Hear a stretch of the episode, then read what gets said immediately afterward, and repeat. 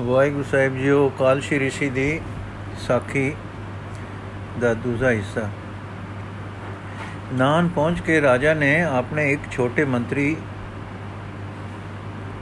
ਸ਼ੋਭੂ ਨੂੰ ਕਈ ਨਜ਼ਰਾਨੇ ਗੁਰਾਂ ਲਈ ਦੇ ਕੇ ਚੁੱਪ ਕੀਤੇ ਅਨੰਦਪੁਰ ਵੱਲ ਤੋਰ ਦਿੱਤਾ।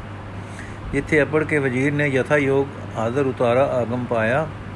ਵਜ਼ੀਰ ਦੀ ਮਰਜ਼ੀ ਆਪਣਾ ਸੰਦੇਸ਼ਾ ਗੁਪਤ ਦੇਣ ਦੀ ਸੀ, ਪਰ ਨਿਰਭੈ ਸਤਗੁਰੂ ਜੀ ਨੇ ਅਗਲੇ ਦਿਨ ਲੱਗੇ ਦੀਵਾਨ ਵਿੱਚ ਪੱਤਰਕਾ ਲਈ ਤੇ ਆਪ ਸੁਣੀ ਔਰ ਸਾਰੇ ਦਰਬਾਰ ਨੇ ਸੁਣੀ ਵਜ਼ੀਰ ਨੂੰ ਅਗਲੇ ਦਿਨ ਜਵਾਬ ਦੇਣ ਲਈ ਆਖਿਆ ਗਿਆ ਤੇ ਸਤਗੁਰੂ ਜੀ ਨੇ ਮਾਮੇ ਕਿਰਪਾਲ ਚੰਦ ਮੁਨਸ਼ੀ ਸਾਹਿਬ ਚੰਦ ਤੇ ਹੋਰ ਨਿਕਟ ਵਰਤੀਆਂ ਨਾਲ ਸਲਾਹ مشورہ ਗਿਣਿਆ ਮਾਤਾ ਜੀ ਤੋਂ ਸਲਾਹ ਪੁੱਛੀ ਸਾਰਿਆਂ ਦੀ ਮਰਜ਼ੀ ਇਹੋ ਬਣੀ ਕਿ ਚੱਲਣਾ ਹੀ ਠੀਕ ਹੈ ਸਲਾਹਗੀਰ ਤੇ مشورہ ਦੇਣ ਵਾਲੇ ਤਾਂ ਇਸ ਨੁਕਤੇ ਤੋਂ ਟੁਰਨਾ ਚਾਹੁੰਦੇ ਸਨ ਕਿ ਭੀਮ ਚੰਦ ਨਾਲ ਜੰਗ ਛਿੜਨ ਵਾਲਾ ਹੈ ਚਲੇ ਗਿਆ ਉਹ ਟਲ ਜਾਏਗਾ ਪਰ ਗੁਰੂ ਜੀ ਕੋਈ ਅਗੰਮ ਦੀ ਸੂਪ ਖਾ ਰਹੇ ਸਨ, ਜਿਸ ਨੂੰ ਉਹਨਾਂ ਦਾ ਬਿਰਧ ਹੀ ਪਛਾਣਦਾ ਸੀ। ਉਹਨਾਂ ਨੂੰ ਕੋਈ ਦਿੱਲੀ ਤੜਪ ਜਰਨਾਟਾ ਦੇ ਰਹੀ ਸੀ, ਦੇ ਰਹੀ ਦੀ, ਦੇ ਰਹੀ ਸੀ। ਜਰਨ ਛਿੜਦੀ ਸੀ, ਕਿਸੇ ਪਿਆਰ ਵਰਵਲੇ ਦੀ ਖਿੱਚ ਪੈਂਦੀ ਸੀ। ਸੋ ਸਭ ਤਰ੍ਹਾਂ ਸਭ ਪਾਸਿਆਂ ਤੋਂ ਸਲਾਹ ਪੱਕੀ ਠਹਿਰ ਠਹਿਰ ਗਈ। ਮੌਸਮ ਵੀ ਹੁਣ ਅੱਛਾ ਸੀ, ਬਰਸਾਤ ਹੋ ਗਈ ਸੀ ਤੇ ਉੱਚੀਆਂ ਦੂਣਾ ਵਿੱਚ ਇਹ ਰੁੱਤ ਟਿਕਵੀਂ ਹੁੰਦੀ ਹੈ। ਗੁਰੂ ਜੀ ਨੇ ਅਸੂ ਦੇ ਮਹੀਨੇ ਸੰਮਤ 1741 ਬਿਕਰਮੀ ਵਿੱਚ ਕੂਚ ਕਰ ਦਿੱਤਾ। 500 ਸਨ ਸਨਦ ਬੰਦ ਜਵਾਨ ਨਾਲ ਲੀਤਾ। ਬਾਕੀ ਦੀ ਸੈਨਾ ਅਨੰਦਪੁਰ ਦੀ ਰਾਖੀ ਵਾਸਤੇ ਰੱਖੀ। ਮਾਤਾ ਗੁਜਰੀ ਜੀ ਤੇ ਮਹਿਲ ਵੀ ਨਾਲ ਟੁਰੇ, ਹੋਰ ਪਿਆਰੇ ਤੇ ਦਿੱਲੀ ਸੇਵਕ ਵੀ ਨਾਲ ਚੱਲੇ। ਪਹਿਲੇ ਕੀਰਤਪੁਰ ਦਾ, ਕੀਰਤਪੁਰ ਆਏ, ਗੁਰੂ ਹਰਗੋਬਿੰਦ ਸਾਹਿਬ ਦੇ ਦੇਵਰੇ ਕੜਾ ਪ੍ਰਸ਼ਾਦ ਕਰਾਇਆ ਤੇ ਰੋਪੜ ਵੱਲ ਕੂਚ ਕੀਤਾ। ਵਰਜੀਤ ਸਰੋ ਪਾਓ ਤੇ ਮੁਨਾਸਬ ਜਵਾਬ ਲੈ ਕੇ ਅੱਗੇ ਵਿਦਾ ਹੋ ਗਿਆ, ਜੋ ਰਾਜੇ ਨੂੰ ਖੁਸ਼ਖਬਰੀ ਸੁਣਾਵੇ ਤੇ ਅਗਵਾਨੀ ਦੀ ਤਿਆਰੀ ਹੋ ਜਾਵੇ। ਇਧਰੋਂ ਸਤਗੁਰੂ ਜੀ ਵੀ ਛੇਤੀ ਹੀ ਅਪੜ ਪਏ। ਆਏ ਸੁਣ ਕੇ ਮੇਦਨੀ ਪ੍ਰਕਾਸ਼ ਅੱਗੋਂ ਲੈਣ ਵਾਸਤੇ ਆਇਆ। ਆਪ ਦੇ ਨਾਲ ਰਿਆਸਤ ਦੇ ਅਹੁਦੇਦਾਰ ਸ਼ਹਿਰੋਂ ਅੱਗੇ ਲੈਣ ਵਾਸਤੇ ਵਧੇ। ਦਰਸ਼ਨ ਜਦ ਹੋਏ ਤਦ ਰਾਜੇ ਨੇ ਦਰਬਾਰੀਆਂ ਸਮੇਤ ਚਰਨਾ ਤੇ ਸ਼ੀਸ਼ ਧਰਿਆ। ਅਸੀਸ ਲੈ ਕੇ ਪ੍ਰਸੰਨ ਹੋਇਆ। ਤੇ ਰਕਾਬ ਦੇ ਨਾਲ ਨਾਲ ਚੱਲ ਕੇ ਆਪਣੇ ਨਗਰ ਲੈ ਆਇਆ। ਨਗਰ ਦੇ ਦਰਵਾਜ਼ੇ ਅੱਗੇ ਸ਼ਹਿਰ ਦੇ ਸਾਧੂ, ਬ੍ਰਾਹਮਣ ਪੁਜਾਰੀ, ਚੌਧਰੀ ਤੇ ਵੱਡੇ ਵਪਾਰੀ ਸਭ ਖੜੇ ਸਨ। ਵੱਡੇ ਪ੍ਰੋਹਤ ਨੇ ਆਪ ਦੀ ਆਰਤੀ ਉਤਾਰੀ ਤੇ ਸਭ ਨੇ ਗੁਰੂ ਨਾਨਕ ਦੀ ਗੱਦੀ ਦੇ ਮਾਲਕ ਜਾਣ ਕੇ ਆਦਰ ਸਤਕਾਰ, ਚਰਨ ਬੰਦਨਾ ਕਰਕੇ ਸ਼ਹਿਰ ਵਿੱਚ ਪ੍ਰਵੇਸ਼ ਕਰਾਇਆ ਤੇ ਉਸ ਥਾਂ ਤੇ ਡੇਰਾ ਕਰਾਇਆ ਜਿੱਥੇ ਹੁਣ ਗੁਰਦੁਆਰਾ ਮੌਜੂਦ ਹੈ। ਸਤਗੁਰੂ ਜੀ ਦੇ ਨਾਨ ਆਵਣ ਦੀ ਤੇ ਰਾਜਾ ਦੀ ਇਸ ਪ੍ਰਕਾਰ ਦੀ ਸ਼ਰਧਾ ਵਾਲੀ ਖਾਤਰਦਾਰੀ ਤੇ ਨਗਰ ਨਿਵਾਸੀਆਂ ਦੀ ਪਰਜਾ ਸਤਕਾਰ ਦੀ ਖਬਰ ਜਮਨਾ ਦੇ ਉਤਾਰ, ਉਰਾਰ ਪਾਰ ਦੂਣ ਵਿੱਚ ਇਉਂ ਧੁਮੀ ਜੀ ਕੋ ਦੂਣਾ ਵਾਦੀਆਂ ਵਿੱਚ ਉੱਚੀ ਆਵਾਜ਼ ਗੂੰਜਦੀ ਹੈ। ਰਾਮ ਰਾਏ ਜੀ ਨੂੰ ਥੀ, ਨੂੰ ਵੀ ਇਹ ਖਬਰ ਆਪੜੀ ਉਸਨੇ ਫਤਿਹ ਸ਼ਾਹ ਸ਼੍ਰੀ ਨਗਰ ਦੇ ਰਾਜੇ ਨੂੰ ਕਹਿ ਗਲਿਆ ਕਿ ਭਾਈ ਹੁਣ ਉਸ ਗੱਦੀ ਦੇ ਮਾਲਕ ਆ ਗਏ ਹਨ, ਜਿਸ ਗੱਦੀ ਦਾ ਮੈਂ ਇੱਕ ਸੇਵਕ ਹਾਂ। ਚਾਹੇ ਮੇਰਾ ਵਿਰੋਧ ਰਿਹਾ ਹੈ, ਪਰ ਸੱਚ ਸੱਚ ਹੈ ਤੇ ਸੱਚ ਇਹ ਹੈ ਕਿ ਉਹ ਚਸ਼ਮੇ ਸਮਾਨ ਅਗੰਮੀ ਤਾਕਤ ਵਾਲੇ ਹਨ ਤੇ ਮੈਂ ਸਰ ਦੀ ਤਰ੍ਹਾਂ ਉਸ ਚਸ਼ਮੇ ਦੇ ਜਲਦਾਨ ਨਾਲ ਜਲ ਵਾਲਾ ਹੋਇਆ ਹਾਂ। ਸੋ ਹੁਣ ਮੈਂ ਕੋਈ ਆਤਮ ਬਲ ਜਾਂ ਸਰੀਰਕ ਬਲ ਰਾਜੇ ਮੇਦਨੀ ਪ੍ਰਕਾਸ਼ ਦੇ ਵਿਰੁੱਧ ਨਹੀਂ ਲਗਾ ਸਕਾਂਗਾ। ਦੂਸਰੇ, ਤੂੰ ਮੇਰਾ ਹਿੱਤੂ ਹੈ, ਮੈਂ ਤੈਨੂੰ ਮਤ ਦੇਵਾਂਗਾ ਕਿ ਹੁਣ ਵਿਰੋਧ ਛੱਡ ਦੇ ਤੇ ਜਿੰਨਾ ਇਲਾਕਾ ਤੂੰ ਜਬਰੀ ਰਾਜੇ ਨਾਨ ਦਾ ਮਾਰ ਲਿਆ ਹੈ, ਉਹ ਮੋੜ ਦੇ। ਨਹੀਂ ਤਾਂ ਉਹ ਤੈਨੂੰ ਛੱਡਣਾ ਪਵੇਗਾ, ਕਿਉਂਕਿ ਦੂਜੇ ਪਾਸੇ ਉਹ ਆ ਗਏ ਹਨ ਜਿਨ੍ਹਾਂ ਦਾ ਬਿਰਧ ਦੀਨਾ ਬੰਧੂ ਤੇ ਸ਼ਰਨਾਗਤਾ ਨੂੰ ਪਾਲਣ ਵਾਲਾ ਹੈ। ਰਾਜਾ ਫਤਿਹ ਸ਼ਾਹ ਵੀ ਸੁਣ ਚੁੱਕਾ ਸੀ ਕਿ ਗੁਰੂ ਮਹਾਰਾਜ ਦੀ ਸੈਨਾ ਸਮੇਤ ਨਾਹਨ ਆ ਗਏ ਹਨ ਤੇ ਉਹਨਾਂ ਦੇ ਅਸ਼ਵਜ ਦੀਆਂ ਧੂਮਾਂ ਸੁਣ ਚੁੱਕਾ ਸੀ। ਰਾਮ ਰਾਏ ਦਾ ਸੰਦੇਸ਼ਾ ਵੀ ਸੁਣਿਆ। ਇਹ ਵੀ ਜਾਣਦਾ ਸੀ ਕਿ ਮੇਰਾ ਸਾਰਾ ਇਲਾਕਾ, ਸਗੋਂ ਟੇਰੀ ਦਾ ਖਾਸ ਇਲਾਕਾ ਵੀ ਸਾਰੇ ਰਾਮ ਰਾਏ ਦੇ ਮਗਰ ਹਨ। ਜੇ ਰਾਮ ਰਾਏ ਜੀ ਦੀ ਰਾਏ ਬਦਲੀ ਤਾਂ ਮੇਰੀ ਪਰਜਾ ਵਿੱਚ ਤੇ ਆਂਡ ਗੁਆਂਡ ਵਿੱਚ ਸੁਖ ਨਹੀਂ ਵਰਤੇਗਾ। ਸੋ ਉਸਨੇ ਮੇਦਨੀ ਪ੍ਰਕਾਸ਼ ਦੇ ਜਬਰੀ ਦੱਬੇ ਹੋਏ ਇਲਾਕੇ ਨੂੰ ਛੱਡ ਦਿੱਤਾ। ਮੇਦਨੀ ਪ੍ਰਕਾਸ਼ ਇਹ ਪ੍ਰਤੱਖ ਕਰਾਮਾਤ ਵੇਖ ਕੇ ਆਪਣੇ ਨਾ ਕੇਵਲ ਗਏ ਇਲਾਕੇ ਦੀ ਮੋੜੀ ਨੇ, ਬਲਕਿ ਰਾਜ ਸਾਜ ਸਾਰੇ ਹੀ ਚਲੇ ਜਾਣ ਦੇ ਭੈ ਦੀ ਨਿਵਰਤੀ ਨੇ ਹੋਰ ਖੁਸ਼ੀ ਦਿੱਤੀ ਤੇ ਸਤਿਗੁਰੂ ਜੀ ਦੀ ਸੇਵਾ ਹੋਰ ਚਾਉ ਨਾਲ ਕਰਨ ਲੱਗਾ। ਫਤਿਹ ਸ਼ਾਹ ਵੱਲੋਂ ਵੀ ਗੁਰੂ ਜੀ ਦੇ ਹਜ਼ੂਰ ਇੱਕ ਕੇਲਚੀ ਆਇਆ ਕੁਝ ਨਜ਼ਰਾਨਾ ਲਿਆਇਆ ਤੇ ਇੱਕ ਹਿੱਤ ਦੀ ਪੱਤਰਕਾ ਲਿਆਇਆ। ਜਿਸ ਵਿੱਚ ਆਪਣੇ ਮਨ ਦੀ ਸੁਧ ਭਾਵਨਾ ਤੇ ਗੁਰੂ ਜੀ ਨਾਲ ਪਿਆਰ ਦਾ ਇਕਰਾਰ ਸੀ। ਇਸ ਏਲਚੀ ਦੇ ਆਦਰ ਨਾਲ ਵਿਦਾ ਹੋਣ ਮਗਰੋਂ ਸਤਿਗੁਰੂ ਜੀ ਨੇ ਮਾਮਾ ਕਿਰਪਾਲ ਚੰਦ ਜੀ ਨੂੰ ਫਤਿਹ ਸ਼ਾਹ ਪਾਸ ਗਲਿਆ। ਮਾਮਾ ਜੀ ਨੇ ਰਾਜਾ ਨੂੰ ਗੁਰੂ ਜੀ ਦਾ ਆਸ਼ਾ ਬਹੁਤ ਅੱਛੀ ਤਰ੍ਹਾਂ ਸਮਝਾਇਆ ਕਿ ਉਹ ਰਾਜਿਆਂ ਦਾ ਪਰਸਪਰ ਲੜਨਾ ਪਸੰਦ ਨਹੀਂ ਕਰਦੇ। ਤੁਹਾਡਾ ਮਿਲ ਬੈਠਣਾ ਤੇ ਮਿਲ ਵਰਤਣਾ ਦੇਸ਼ ਤੇ ਪ੍ਰਜਾ ਲਈ ਸੁਤੰਤਰਤਾ ਦਾ ਹੁਕਮ ਰੱਖਦਾ ਹੈ। ਤੁਸੀਂ ਦੇਸ਼ ਵਿੱਚ ਕਈ ਹਜ਼ਾਰ ਐਸੇ ਹੋ ਜੋ ਰਾਜੇ ਮਹਾਰਾਜੇ ਰਾਣੇ ਤੇ ਰਾਓ ਸਦਾਉਂਦੇ ਹੋ, ਸ਼ਸਤਰ ਤੇ ਸੈਨਾ ਰੱਖਦੇ ਹੋ, ਨਾ ਮਿਲ ਬੈਠਣ ਕਰਕੇ ਆਪੇ ਵਿੱਚ ਫੱਟੇ ਪਏ ਹੋ ਤੇ ਸਾਰੇ ਗੁਲਾਮੀ ਵਿੱਚ ਪਏ ਟੱਕੇ ਭਰਦੇ ਹੋ। ਕਿਉਂ ਤੁਸੀਂ ਪਿਆਰ ਨਾਲ ਨਾ ਰਹੋ, ਜੋ ਸਭ ਦਾ ਬਲ ਵਧੇ ਤੇ ਸਾਂਝਾ ਬਲ ਸਾਰੇ ਦੇਸ਼ ਨੂੰ ਸੁਤੰਤਰ ਕਰੇ। ਇਸ ਉਪਦੇਸ਼ ਨਾਲ ਫਤਿਹ ਸ਼ਾਹ ਗੁਰੂ ਜੀ ਦਾ ਪ੍ਰੇਮੀ ਹੋ ਗਿਆ। ਉਧਰ ਮੇਦਨੀ ਪ੍ਰਕਾਸ਼ ਨੂੰ ਗੁਰਾਂ ਨੇ ਤਿਆਰ ਕਰ ਰੱਖਿਆ ਸੀ। ਜਦੋਂ ਫਤਿਹ ਸ਼ਾਹ ਆਪਦੇ ਦਰਸ਼ਨਾਂ ਨੂੰ ਆਇਆ, ਤਾਂ ਮੇਲਣ ਆ ਸਤਗੁਰੂ ਜੀ ਨੇ ਮਾਮਾ ਜੀ ਨੂੰ ਵਿੱਚ ਪਵਾ ਕੇ ਸੁਲ੍ਹਾ ਕਰਾ ਦਿੱਤੀ। ਦੋਵੇਂ ਆਪੇ ਵਿੱਚ ਮਿੱਤਰ ਬਣ ਗਏ ਤੇ ਦੋਵੇਂ ਆਪਣੀ ਵੱਧੀ ਤਾਕਤ ਵੇਖ ਕੇ ਸਤਗੁਰਾਂ ਜੀ ਦੀ ਸੇਵਾ ਕਰਨ ਲੱਗ ਪਏ। ਰਾਜੇ ਮੇਦਨੀ ਪ੍ਰਕਾਸ਼ ਨੇ ਹੁਣ ਸਤਗੁਰਾਂ ਦਾ ਨਿਵਾਸ ਪੱਕੀ ਤਰ੍ਹਾਂ ਆਪਣੇ ਦੇਸ਼ ਚ ਆਇਆ ਤੇ ਡੇਰਾ ਪੱਕਾ ਲਾਉਣ ਵਾਸਤੇ ਸ਼ੇਰ ਸ਼ਿਕਾਰ ਕਰਦਾ ਸੋਹਣੇ ਟਿਕਾਣੇ ਦਿਖਾਉਣ ਲੱਗ ਪਿਆ। ਇੱਕ ਦਿਨ ਸੈਰ ਕਰਦੇ ਸਤਗੁਰੂ ਜੀ ਨੇ ਜਮਨਾ ਦੇ ਕਿਨਾਰੇ ਇੱਕ ਥਾਂ ਪਸੰਦ ਕੀਤੀ ਜੋ ਅਤ ਰਮਣੀਕ ਸੀ। ਇਹ ਜਗ੍ਹਾ ਸਤਗੁਰੂ ਜੀ ਦੇ ਨਿਵਾਸ ਵਾਸਤੇ ਇੱਕ ਮਕਾਨ ਤੇ ਸੰਗਤਾਂ ਵਾਸਤੇ ਡੇਰੇ ਤੇ ਇੱਕ ਰੱਖਿਆ ਵਾਸਤੇ ਕੋਟ ਦੀ ਸ਼ਕਲ ਦਾ ਕਿਲਾ ਰਚਨੇ ਦੀ ਸਲਾਹ ਹੋਈ। ਰਾਜੇ ਮੇਦਨੀ ਪ੍ਰਕਾਸ਼ ਨੇ ਇਹ ਕਾਰਜ ਲਈ, ਇਸ ਕਾਰਜ ਲਈ ਆਪਣੇ ਦੇਸ਼ ਦੇ ਰਾਜ ਮਜੂਰ ਲਾ ਦਿੱਤੇ ਤੇ ਇਮਾਰਤਾਂ ਬਣਨ ਲੱਗ ਪਈਆਂ। ਸਤਗੁਰੂ ਜੀ ਹੁਣ ਆਪਣੀ ਫੌਜ ਤੇ ਸੰਗਤ ਦਾ ਡੇਰਾ ਇੱਥੇ ਲੈ ਕੇ ਲੈ ਆਏ। ਇਸ ਟਿਕਾਣੇ ਦਾ ਨਾਮ ਸ਼੍ਰੀ ਜੀ ਨੇ ਪਾਉਂਟਾ ਰੱਖਿਆ। ਮਗਰ ਦੇ ਮਹੀਨੇ ਸੰਗਰਾਮ ਨੂੰ ਇਸ ਦੀ ਨੀਂਹ ਧਰੀ, ਜੋ ਗੁਰਦੁਆਰਾ ਹੁਣ ਤੱਕ ਹੈ ਤੇ ਬਾਕੀ ਨਿਸ਼ਾਨ ਕੁਝ ਕੁਝ ਮਿਲਦੇ ਹਨ। ਇਹ ਥਾਂ ਬੜਾ ਰਮਣੀਕ ਹੋਣ ਤੇ ਸਿਵਾ ਟਿਕਾਣੇ ਦੀ ਵੀ ਬਹੁਤ ਉੱਤਮ ਸੀ। ਹੇਠੋਂ ਦੇਸ਼ ਦੀ ਤੇ ਡੇਰੇ ਦੀ ਸੜਕ ਇੱਥੇ ਹੀ ਆ ਢੁਕਦੀਆਂ ਹਨ। ਇਧਰ ਇਮਾਰਤਾਂ ਜਾਰੀ ਸਨ। ਉਧਰ ਦੇਸ਼ ਦੇਸ਼ ਦੀਆਂ ਸੰਗਤਾਂ ਇਹ ਸੁਣ ਕੇ ਗੁਰੂ ਜੀ ਇੱਥੇ ਜਾ ਟਿੱਕੇ ਹਨ, ਉਮੜ ਆਈਆਂ। ਕਥਾ, ਕੀਰਤਨ, ਆਸਾ ਦੀ ਵਾਰ ਦੇ ਦੀਵਾਨ ਸਜਦੇ, ਸੂਰਮੇ ਫੌਜੀ ਖੇਲਾਂ ਕਵੈਦਾ ਦੇ ਰੰਗ ਜਮਾਉਂਦੇ, ਕਵੀ ਜਨ, ਕਵੀ ਸਮਾਜ ਲਗਾਉਂਦੇ ਹਨ। ਜੰਗਲ ਵਿੱਚ ਮੰਗਲ ਹੋ ਗਿਆ। ਦੂਰ ਦੂਰ ਤੱਕ ਡੇਰੇ, ਤੰਬੂ, ਕੱਖ ਫੂਸ ਦੇ ਛੱਪਰ ਸ਼ਾਮਿਆਨੇ ਖੇਮੇ ਸਜ ਗਏ। ਸਿੱਖੀ ਉਪਦੇਸ਼ ਪ੍ਰਚਾਰ ਆਨੰਦ ਦੇ ਪ੍ਰਵਾਹ ਟੁਰ ਪਏ। ਸਤਗੁਰੂ ਜੀ ਜਮਨਾ ਵਿੱਚ ਇਸ਼ਨਾਨ ਤਾਰੀਆਂ ਖੇਲਾ, ਜੰਗਲ ਵਿੱਚ ਸ਼ਿਕਾਰ, ਕਸ਼ਰਤਾਂ, ਸ਼ਹਿਰਾਂ ਸਹਿਰਾਂ ਸ਼ੇਰਾਂ ਦਾ ਮਾਰਨਾ ਤੇ ਸਿੱਖਾਂ ਨੂੰ ਤਿਆਰ ਬਰ ਤਿਆਰ ਕਰਨਾ ਅਚਰਜ ਰੰਗ ਲਾ ਦਿੱਤੇ। ਕਲਗੀਧਰ ਜੀ ਦੇ ਮਨੁੱਖ ਨਾਟ ਦੇ ਜੀਵਨ ਵਿੱਚ ਪੌਂਟੇ ਦੇ ਇਹ ਦਿਨ ਜਿਸ ਰੰਗ ਦੇ ਗੁਜ਼ਰੇ ਹਨ, ਉਹ ਬੜੇ ਹੀ ਸਵਾਦਲੇ ਗੁਜ਼ਰੇ ਹਨ। ਕਵਿਤਾ ਵੀ ਆਪਨੇ ਬਹੁਤ ਇੱਥੇ ਜਮਨਾ ਕਿਨਾਰੇ ਉਚਾਰਨ ਕੀਤੀ ਹੈ। ਚੋਣਵੇਂ ਸੂਰਮੇ ਕਵੀ ਤੇ ਦੀਵਾਨ ਵਿਦਵਾਨ ਵੀ ਇੱਥੇ ਹੀ ਇਕੱਠੇ ਕੀਤੇ ਹਨ। ਮਿਹਰਵਾਨਾਂ ਦੀਆਂ ਸਿਲੇ ਖਾਨਾ ਵੀ ਬਣਵਾ, ਬਣਾਈ, ਬਣਾਇਆ। ਸਿਲੇ ਖਾਨਾ ਵੀ ਬਣਾਇਆ।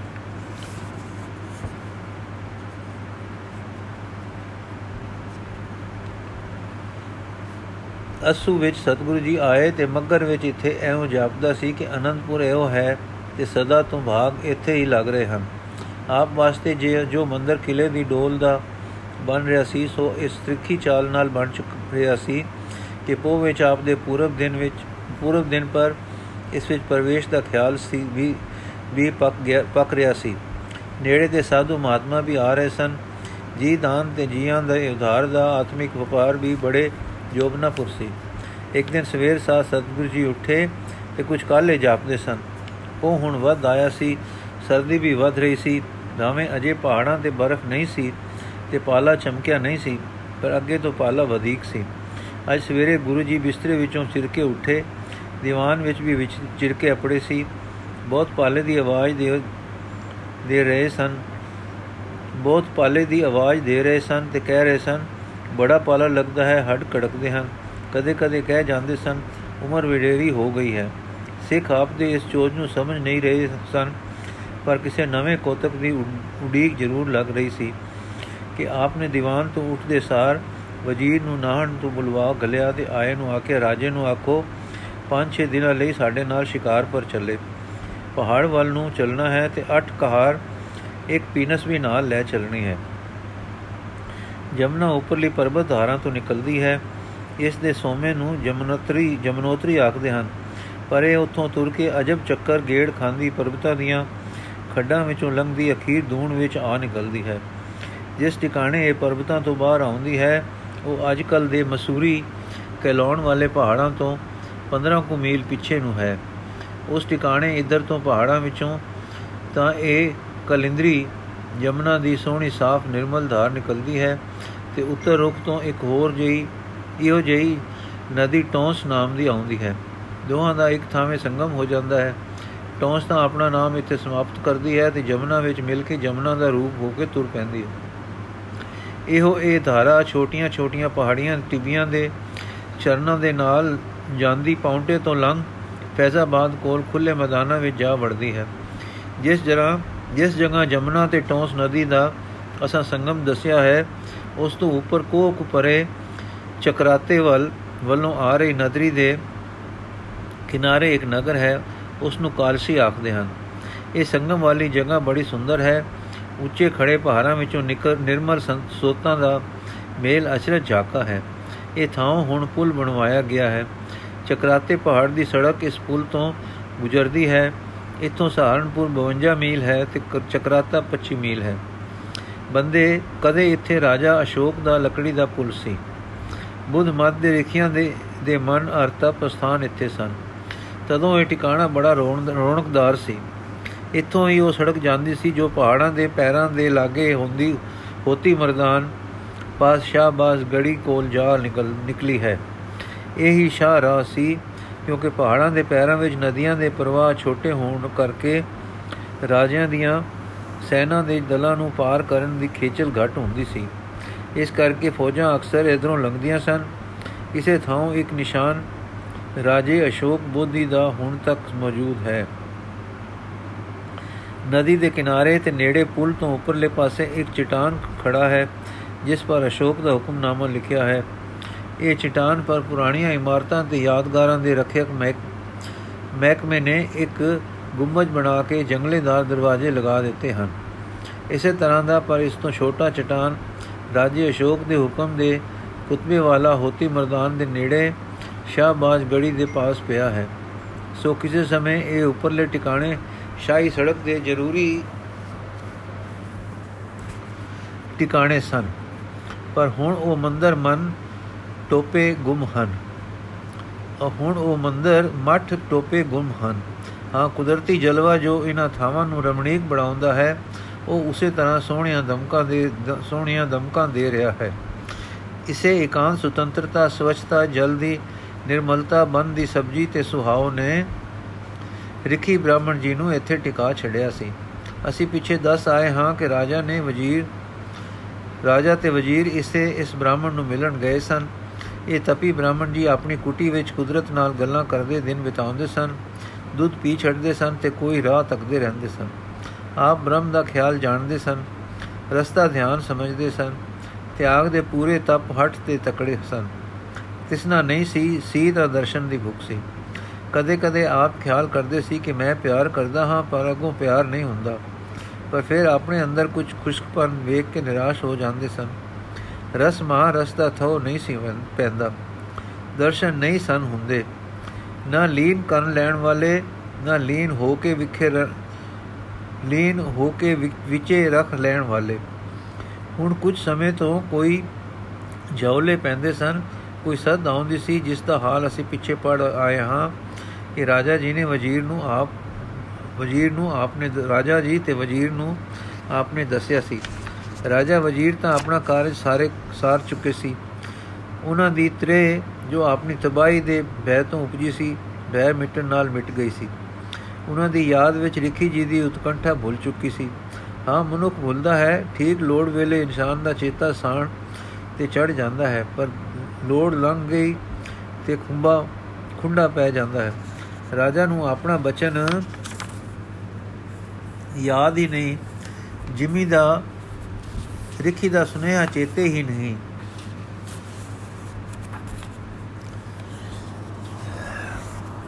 ਰਾਜਾ ਨੂੰ ਰਿਖੀ ਦਾ ਦੱਸਿਆ ਬੁਰ ਅਵਤਾਰ ਤਾਂ ਲੱਭ ਪਿਆ ਸੀ। ਰਾਜਸੀ ਲੋੜ ਸਰ ਆਈ ਸੀ। ਉਹਨਾਂ ਨੂੰ ਗੁਰੂ ਜੀ ਤਾਕਤਵਰ, ਸ਼ਕਤੀਵਾਨ, ਪੂਜਨੀਕ ਵੀ ਦਿਸ ਪਏ ਸੇ। ਨਿਸ਼ਚੈ ਵੀ ਕਰ ਲਿਆ ਸੀ ਕਿ ਆਪ ਅਵਤਾਰ ਹਨ। ਜਿਨਨੇ ਜੋਧੇ ਤੇ ਬਲੀ ਦਿਸਦੇ ਹਨ ਉਹਨੇ ਕੋਮਲ ਤੇ ਦਿਆਲੂ ਵੀ ਸਨ। ਖੁੱਲੇ ਦਿਲ ਵਾਲੇ ਵੀ ਹਨ। ਪਿਆਰ ਅੱਗੇ ਝਰਨਾਟੇ ਖਾਂਦੇ ਤੇ ਪਿਆਰ ਦੀ ਝਰਨਾਟ ਛੇੜਦੇ ਹਨ। ਜਗਤ ਦਾ ਹਨੇਰਾ ਹਟਾਉਂਦੇ ਹਨ। ਮਾਰਗ ਪਾਉਂਦੇ ਹਨ, ਮੁਰਦੇ ਦਿਲਾਂ ਨੂੰ ਜਿਵਾਉਂਦੇ ਹਨ। ਹਾਂਜੀ ਹਟ। ਹਨ ਤਾਂ ਇਹ ਰੱਬ ਦੇ ਗੱਲੇ ਰੂਬੀ ਨੂਰ। ਰੱਬੀ ਤੇ ਰੱਬੀ ਰੋ ਤੇ ਰੱਬੀ ਜਰਨਾਟਾ ਲਾ ਦੇਣ ਵਾਲੇ, ਪਰ ਇਹ ਸਭ ਕੁਝ ਜਲਕਾਰੇ ਮਾਤਰ ਸਮਝਿਆ ਤੇ ਲੰਘ ਗਿਆ ਸੀ। ਉਹਨਾਂ ਨੂੰ ਤਾਂ ਸਹਾਇਕ ਤਾਕਤ ਦੀ ਲੋੜ ਸੀ, ਸੋ ਮਿਲ ਗਈ ਸੀ। ਸੱਚ ਹੈ, ਦੁਨੀਆ ਤਾਂ ਸਰੀਰਕ ਚਾਹੇ ਮਾਨਸਿਕ ਸ਼ਕਤੀ ਦੀ ਲੋੜਵੰਦ ਹੈ। ਮਿਲ ਗਈ ਤੇ ਰਜ ਗਏ। ਆਤਮਕ ਖੇਡ ਤਾਂ ਉਹ ਨੈਣ ਦੇਖਦੇ ਹਨ, ਜੋ ਤ੍ਰਿਸ਼ਨਾਲੂ ਨਾ ਹੋਣ, ਜਾਂ ਪਿਆਰ ਦੇ ਕੁੱਠੇ ਹੋਣ, ਜਾਂ ਜਿਨ੍ਹਾਂ ਨੂੰ ਰੱਬ ਖੋਲੇ ਮਾਪਰੀ ਦੇ ਪਛਾਣ ਤੇ ਟਿਕਣ ਵਾਲੇ ਨੈਣ ਹੋਰ ਹੀ ਹਨ ਸੋ ਰਾਜੇ ਤੇ ਵਜ਼ੀਰ ਦੇ ਦਿਮਾਗ ਨੂੰ ਸੁੱਤੇ ਹੀ ਉਪਕਾਰੀ ਖਿੱਚ ਖਿੱਚ ਕੋਈ ਬਾਕੀ ਨਹੀਂ ਸੀ ਕਿ ਜਿਸ ਨਾਲ ਰਿਖੀ ਚੇਤੇ ਆਉਂਦਾ। ਆਪਣੀ ਲੋੜ ਪੂਰੀ ਹੋ ਗਈ ਸੀ, ਭੁੱਲ ਗਏ ਸੀ। ਪਰ ਹਾਏ ਲੱਗੀਆਂ, ਜਿਸ ਦੀ ਸੋ ਤੋਂ ਉਤਾ ਉੱਤੇ ਆਰਬਲਾ ਹੋਵੇ, ਜਿਸ ਦੀ ਸ਼ੋ ਤੋਂ ਉੱਤੇ ਆਰਬਲਾ ਹੋਵੇ, ਜਿਸ ਨੇ ਸਾਰੀ ਉਮਰ ਮੋਹ ਮਾਇਆ ਤਿਆਗ ਕੇ ਗਹਿਬਰ ਬਨ ਤੇ ਨਦੀ ਦੇ ਕੰਢੇ ਸੱਚੀ ਮੁੱਚੀ ਦੇ ਤਪ ਦੇ ਸਾਧਨ ਵਿੱਚ ਗੁਜ਼ਾਰੀ ਹੋਵੇ, ਜਿਸ ਨੂੰ ਹੁਣ ਕੋਈ ਝਾਮਲਾ ਪਿਆ ਹੋਵੇ, ਕੋਈ ਸੁਖ ਸੁਪਨ ਆਇਆ ਹੋਵੇ, ਉਸ ਦੀ ਤਾਂ ਕਿੰਨੀ ਤ੍ਰਿਖੀ ਹੋਵੇਗੀ। ਸੱਚ ਹੈ ਗ੍ਰਸਤ ਵਿੱਚ ਗਸੇ ਲੋਕੀ ਤਿਆਗ ਨੂੰ ਮਖੌਲ ਤਾਂ ਕਰ ਲੈਂਦੇ ਹਨ। ਸਤਿਗੁਰ ਦੇ ਗ੍ਰਸਤ ਉਦਾਸ ਆਦਰਸ਼ ਅੱਗੇ ਇਸ ਲਈ ਤਿਆਗ ਦੀ ਲੋੜ ਹੈ ਵੀ ਨਹੀਂ। ਪਰ ਗ੍ਰਸਤ ਵਿੱਚ ਮੋਹ ਮਾਇਆ ਵਿੱਚ ਤੇ ਮੈਂ ਮੇਰੀ ਵਿੱਚ ਫਸੇ ਗ੍ਰਸੇ, ਲੰਬਟ ਲੋਕ ਜਰਾ ਤਿਆਗ ਕਰਕੇ ਵੇਖਣ ਤਾਂ ਸਹੀ ਕਿ ਤਿਆਗ ਕੀ ਅਰਥ ਰੱਖਦਾ ਹੈ? ਤੇ ਸੱਚਾ ਤਿਆਗ ਕਿੰਨਾ ਕੁ ਕਠਨ ਹੈ? ਰਾਜਾ ਭੁੱਲ ਚੁੱਕਾ ਸੀ, ਵਜ਼ੀਰ ਨੂੰ ਚੇਤਾ ਵਿਸਰ ਚੁੱਕਾ ਸੀ, ਪਰ ਰਿਖੀ ਨੂੰ ਜੋ ਰੁਕਤਾ ਨਦੀ ਕਿਨਾਰ, ਕਿਨਾਰੇ ਬੈਠਾ ਮੌਤ ਦੀ ਢਾਹ ਦੇ ਦਿਨ ਗਿਣ ਰਿਹਾ ਸੀ, ਡਾਢਾ, ਡਾਢੀ ਉਤਕੰਠਾ ਤਾਂਗ ਲੱਗ ਰਹੀ ਸੀ। ਰਿਖੀ ਸੋਚਦਾ ਸੀ, ਰਾਜਾ ਭੁੱਲ ਗਿਆ, ਮਤਲਬ ਸਾਰ ਕੇ ਵਿਸਾਰੇ ਪੈ ਗਿਆ, ਕਿ ਉਸਨੇ, ਕਿ ਉਸ ਦੀ ਖੋਜ ਤੇ ਟੋ ਟਿਕਾਣਾ ਜੋ ਬੰਦਾ ਸੀ, ਖੋਜ ਖੰਡਤ ਖੰਡਤ ਨਿਕਲੀ। ਕਿ ਰਾਜਾ ਅਜੇ ਆਪ ਢੂੰਡ ਵਿੱਚ ਹੈ, ਭਗਵਾਨ ਜਾਣੇ ਕੀ ਵਰਤੀ। ਰਿਖੀ ਉਜਾੜ ਵਿੱਚ ਵਸੋਂ ਤੋਂ ਦੂਰ ਬੈਠਾ ਹੈ, ਕੌਣ ਪਤਾ ਦੇਵੇ? ਗਵਾਲਾ ਇੱਕ ਮੁੰਡਾ ਹੈ ਜੋ ਸੇਵਾ ਕਰਦਾ ਹੈ, ਸੋ ਕਦੇ ਬਨ ਗਿਆ, ਕਦੇ ਹੋਰ ਕਮੇ ਰੁਜਾ ਰਿਖੀ ਕਦੇ ਖਿਆਲ ਕਰੇ, ਹੈ ਭਗਵਾਨ, ਮੈਂ ਬਿਰਧ ਹੋ ਗਿਆ ਹਾਂ, ਸਰੀਰ ਦੇ ਰਸ ਅੰਦਰੋਂ ਸੁੱਕ ਗਏ ਹਨ ਰਹੇ ਹਨ। ਮੇਰਾ ਮਗਜ਼ ਵੀ ਕੁਰਾੜਾ ਹੋ ਰਿਹਾ ਹੈ। ਕੀ ਜਾਣਾ ਜਿਸ ਨੂੰ ਮੈਂ ਜਾਮਲਾ ਆਖਦਾ ਹਾਂ? ਉਹ ਅਸਲੀ ਇਸ਼ਾਰਾ ਕੋਈ ਨਹੀਂ ਸੀ। ਇੱਕ ਦਿਮਾਗ ਦੀ ਕਸਰ ਸੀ। ਨਿਰਾ ਜਾਮਲਾ ਪਰਛਾਵਾਂ ਬੁਲੇਵਾ ਹੀ ਸੀ। ਮੈਂ ਐਵੇਂ ਅੰਤ ਸਮੇਂ ਪਿਆ ਸ਼ੁਦਾ ਦੇ ਪੈਰ ਚੁੰਮਦਾ ਹਾਂ। ਪਰ ਫਿਰ ਅੰਦਰੋਂ ਇੱਕ ਆਵਾਜ਼ ਆਵੇ ਕਿ ਨਹੀਂ, ਮੇਰਾ ਜਾਮਲਾ ਝਲਕਾ ਹੈ। ਕਿਸੇ ਸੱਚ ਦਾ, ਕਿਸੇ ਦਿਵਯਤਾ ਦਿਵਯਤਾ ਦਾ, ਜਿਸ ਦਾ ਅਸਲੀ ਰੰਗ, ਅਸਲੀ ਰੂਪ ਦੇਖਣ ਦੀ ਤਾਬ ਮੇਰੇ ਪਾਸ ਨਹੀਂ ਹੈ। ਅਹੋ ਦੇਵ, ਕਿਆ ਦੇਵ ਵੀ ਹਾਸਿਲ ਕਰਦਾ ਹੈ? ਇਹ ਸਿਰਜਣਹਾਰ ਵਿਸ਼ਵੰਬਰ ਆਪਣੇ ਬੁੱਢੇ ਸੇਵਕ ਨਾਲ ਅੰਤ ਸਮੇਂ ਕੋਈ ਪਿਆਰ ਕਰ, ਕੋਈ ਢਾਰਸ ਦੇ, ਜੋ ਚਿਤ ਟਿਕਾਣੇ ਕਰਕੇ ਟੁਰਾਂ, ਨਿਸ਼ਚਿਤ ਹੋ ਕੇ ਮਰਾਂ। ਇਸ ਤਰ੍ਹਾਂ ਦੇ ਹਾਵੇ ਕਰਕੇ ਤੇ ਰੋ ਪਵੇ। ਉਸ ਦੇ ਹੰਝੂ ਦੇਖ ਕੇ ਬਾਲਕਾ ਕਈ ਵੇਰ ਪੁੱਛੇ, ਮਹਾਰਾਜ, ਆਪ ਨੂੰ ਕੋਈ ਮੈਥੋਂ ਦੁੱਖ ਹੋਇਆ ਹੈ ਕਿ ਆਪ ਰੋ ਪੈਂਦੇ ਹੋ? ਉਸ ਦੇ ਭੋਲੇਪਨ ਤੇ ਤਰਸ ਖਾ ਕੇ ਰਿਖੀ ਜੀ ਪਿਆਰ ਦੇ ਦੇ ਕੇ ਦਿਲਾਸਾ ਦਿਆ, ਕਨ ਬੱਚਾ ਨਹੀਂ, ਮੇਰੇ ਅੰਦਰ ਕੋਈ ਅਗਮੋ ਲੱਗ ਪਈ ਹੈ, ਜਿਸ ਤਰ੍ਹਾਂ ਕੋਈ ਜਵਾਨੀ ਦੇ ਵੇਗ ਵਿੱਚ, ਪਿਆਰ ਦੇ ਹੱਥ ਵਿੱਚ ਰੁੜਦਾ ਹੈ। ਮੈਂ ਕਿਸੇ ਅਣਡਿੱਠੇ ਪਿਆਰ ਵਿੱਚ ਬੁੱਢਾ ਹੋ ਕੇ ਰੁੜਦਾ ਪਿਆ ਹਾਂ। ਤੂੰ ਚਿੰਤਾ ਨਾ ਕਰ। ਕਦੇ ਬੁੱਢਾ ਤਰਬਕ ਉਠਿਆ ਕਰੇ ਤੇ ਉਹ ਆਏ, ਕਹਿ ਦਿਆ ਕਰੇ। ਪਰ ਉਹ ਕਿਸੇ ਪੱਥਰ ਗਿਰਨ ਦੀ, ਕਿਸੇ ਬਨ ਪਸ਼ੂ ਦੀ ਆਹਟ ਨਿਕਲੇ।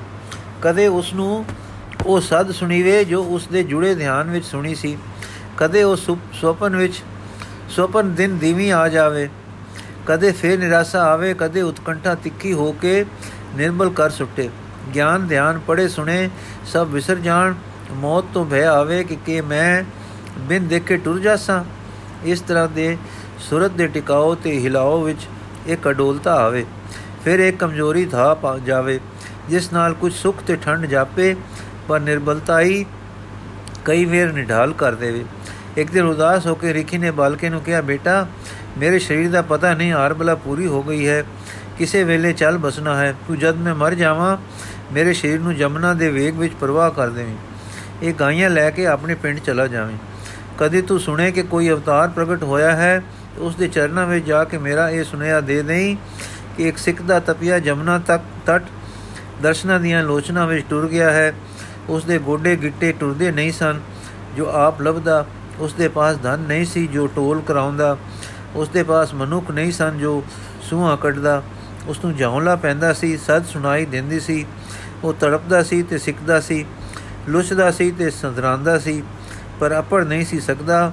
ਉਹ ਲੋਂਦਾ ਲੋਂਦਾ ਰਾਤ ਤਕਾਂਦਾ ਤਕਾਂਦਾ ਆਸਾ ਭਰਿਆ ਟੁਰ ਗਿਆ ਹੈ ਉਸ ਦੀ ਬਾਉੜੀ ਕਰਨੀ। ਬਾਲਕਾ ਸੁਣਦਾ, ਉਦਾਸ ਹੁੰਦਾ ਤੇ ਰੋ ਪੈਂਦਾ ਸੀ। ਪਰ ਰਿਖੀ ਜੀ ਦੇ ਹੁਕਮ ਦਾ ਬੰਦਾ ਐਨਾ ਸੀ ਕਿ ਸਾਰੇ ਅੱਖਰ ਯਾਦ ਕਰਦਾ ਤੇ ਪਕਾਉਂਦਾ ਰਹਿੰਦਾ ਸੀ। ਫਿਰ ਉਹਨਾਂ ਨੂੰ ਸੁਣਾਉਂਦਾ ਸੀ ਕਿ ਮਤੇ ਮੈਂ ਕੁਝ ਵਿੱਚੋਂ ਭੁੱਲ ਨਾ ਜਾਵਾਂ। ਕਦੇ ਬਾਲਕਾ ਆਪ ਉਦਾਸ ਹੋ ਜਾਂਦਾ ਸੀ, ਰੋ ਪੈਂਦਾ ਸੀ ਤੇ ਕਹਿ ਦਿੰਦਾ ਸੀ, ਰਿਖੀ ਜੀ, ਮੈਂ ਕੀ ਕਰਸਾਂ? ਤਾਂ ਰਿਖੀ ਜੀ ਆਖਦੇ ਸੇ, ਤੂੰ ਉਹਨਾਂ ਦੀ ਟੋਲ ਕਰੀ। ਮੇਰੇ ਭਾਗ ਤਾਂ ਨਹੀਂ, ਪਰ ਖਬਰੇ ਤੇਰੇ ਕੌਣ ਹੋਣ? ਤੇਰੇ ਹੋਣ ਤੇ ਜਦੋਂ ਤੂੰ ਮੇਰਾ ਉਹਨਾਂ ਨੂੰ ਸੁਨੇਹਾ ਦੇਵੇਂ, ਤਾਂ ਤੇਰੇ ਤੇ ਤਰੁੱਟ ਪੈਣ। ਬਾਲਕਾ ਪੁੱਛੇ, ਜੀ, ਕੋਈ ਪਤਾ ਦਿਓ ਤਾਂ ਮੈਂ ਹੁਣ ਜਾ ਕੇ ਰਾਤੀ ਸੁੱਤੇ ਪਏ ਚਾ ਚਾ ਲਿਆਵਾਂ, ਮੰਜੇ ਸਮੇਤ ਲੈ ਆਵਾਂ। ਰਿਖੀ ਜੀ ਹੱਸ ਪੈਣ ਤੇ ਆਖਣ, ਇਹੋ ਨਾ ਕਹੋ, ਉਹ ਰੱਬੀ ਰੋਹ ਵਾਲੇ ਰਬ ਰੂਪ ਹਨ। ਬਾਲਕਾ ਕਹੇ, ਫੇਰ ਆਪੇ ਆਉਂਦੇ ਕਿਉਂ ਨਹੀਂ? ਰਿਖੀ ਕਹੇ, ਮੇਰੇ ਕਰਮ ਮੇਰੇ ਭਾਗ। ਫਿਰ ਬਾਲਕਾ ਨਿਸ਼ਾਨੀਆਂ ਪੁੱਛਣ ਲੱਗਾ ਤਾਂ ਆਪਨੇ ਦੱਸਿਆ, ਲੰਮੇ ਹਨ, ਪਤਲੇ ਹਨ, ਡਾਢੇ ਤਕੜੇ ਹਨ। ਉਮਰਾਂ ਵਿੱਚ ਚੜ੍ਹਦੀ ਜਵਾਨੀ ਦੇ ਕੁਮਾਰ ਹਨ, ਸ਼ਸਤਰਧਾਰੀ ਹਨ, ਕੇਸਾਂ ਵਾਲੇ ਹਨ। ਸੋਹਣੀ ਨਿੱਕੀ ਨਿੱਕੀ ਕੁੰਡਿਆਲੀ ਦਾੜੀ ਨਿਕਲ ਰਹੀ ਹੈ। ਤੇਜ ਵਾਲੇ ਹਨ, ਜਬੇ ਵਾਲੇ ਹਨ, ਪਿਆਰ ਵਾਲੇ ਮਿੱਠੇ ਮਿੱਠੇ ਰਸ ਭਿੰਨੜੇ ਹਨ। ਬਾਲਕਾ ਕਹੇ, ਮੈਂ ਐਨੀਆਂ ਗੱਲਾਂ ਕਿੱਥੇ ਪਰਖਾਂਗਾ? ਤਾਰੀਖੀ ਨੇ ਕਿਹਾ, ਉਹਨਾਂ ਦੇ ਹੱਥ ਜਦ ਪਲਮਦੇ ਹਨ, ਤਾਂ ਉਹਨਾਂ ਦੇ ਗੋਡਿਆਂ ਤੱਕ ਜਾਂਦੇ ਹਨ। ਇਹ ਨਿਸ਼ਾਨੀ ਤੇ ਬਾਲਕਾ ਖੁਸ਼ ਹੋਇਆ ਕਿ ਉੱਠ ਕੇ ਆਪਣੇ ਹੱਥ ਲੰਮੇ ਕਰਕੇ ਵੇਖੇ ਰਿਖੀ ਦੇ ਹੱਥ ਲੰਮੇ ਕਰਕੇ ਵੇਖੇ। ਹੁਣ ਤਸੱਲੀ ਆ ਗਈ ਕਿ ਪਰਖ ਲਵਾਂਗਾ। ਕਹਿਣ ਲੱਗਾ ਰਿਖੀ ਜੀ, ਹੋਰ ਕਿਸੇ ਦੀਆਂ ਬਾਹਾਂ ਇੰਨੀਆਂ ਲੰਮੀਆਂ ਨਹੀਂ ਹੁੰਦੀਆਂ? ਰਿਖੀ ਨੇ ਕਿਹਾ, ਕਿਸੇ ਦੀਆਂ ਨਹੀਂ। ਬਲਕਿ ਕਿਹਾ ਭਲਾ ਮੇਰੇ ਆਖੇ ਤੇ ਉਹ ਪਲਮਾ ਦੇਣਗੇ। ਇਸ ਬਲੋ ਭੋਲੇਪਨ ਤੇ ਰਿਖੀ ਹੱਸ ਪਿਆ ਤੇ ਕਹਿਣ ਲੱਗਾ, ਤੂੰ ਨਾਲ ਨਾਲ ਰਹੀਂ। ਚੇਚਾ ਕੁਛ ਨਾ ਆਖੀ।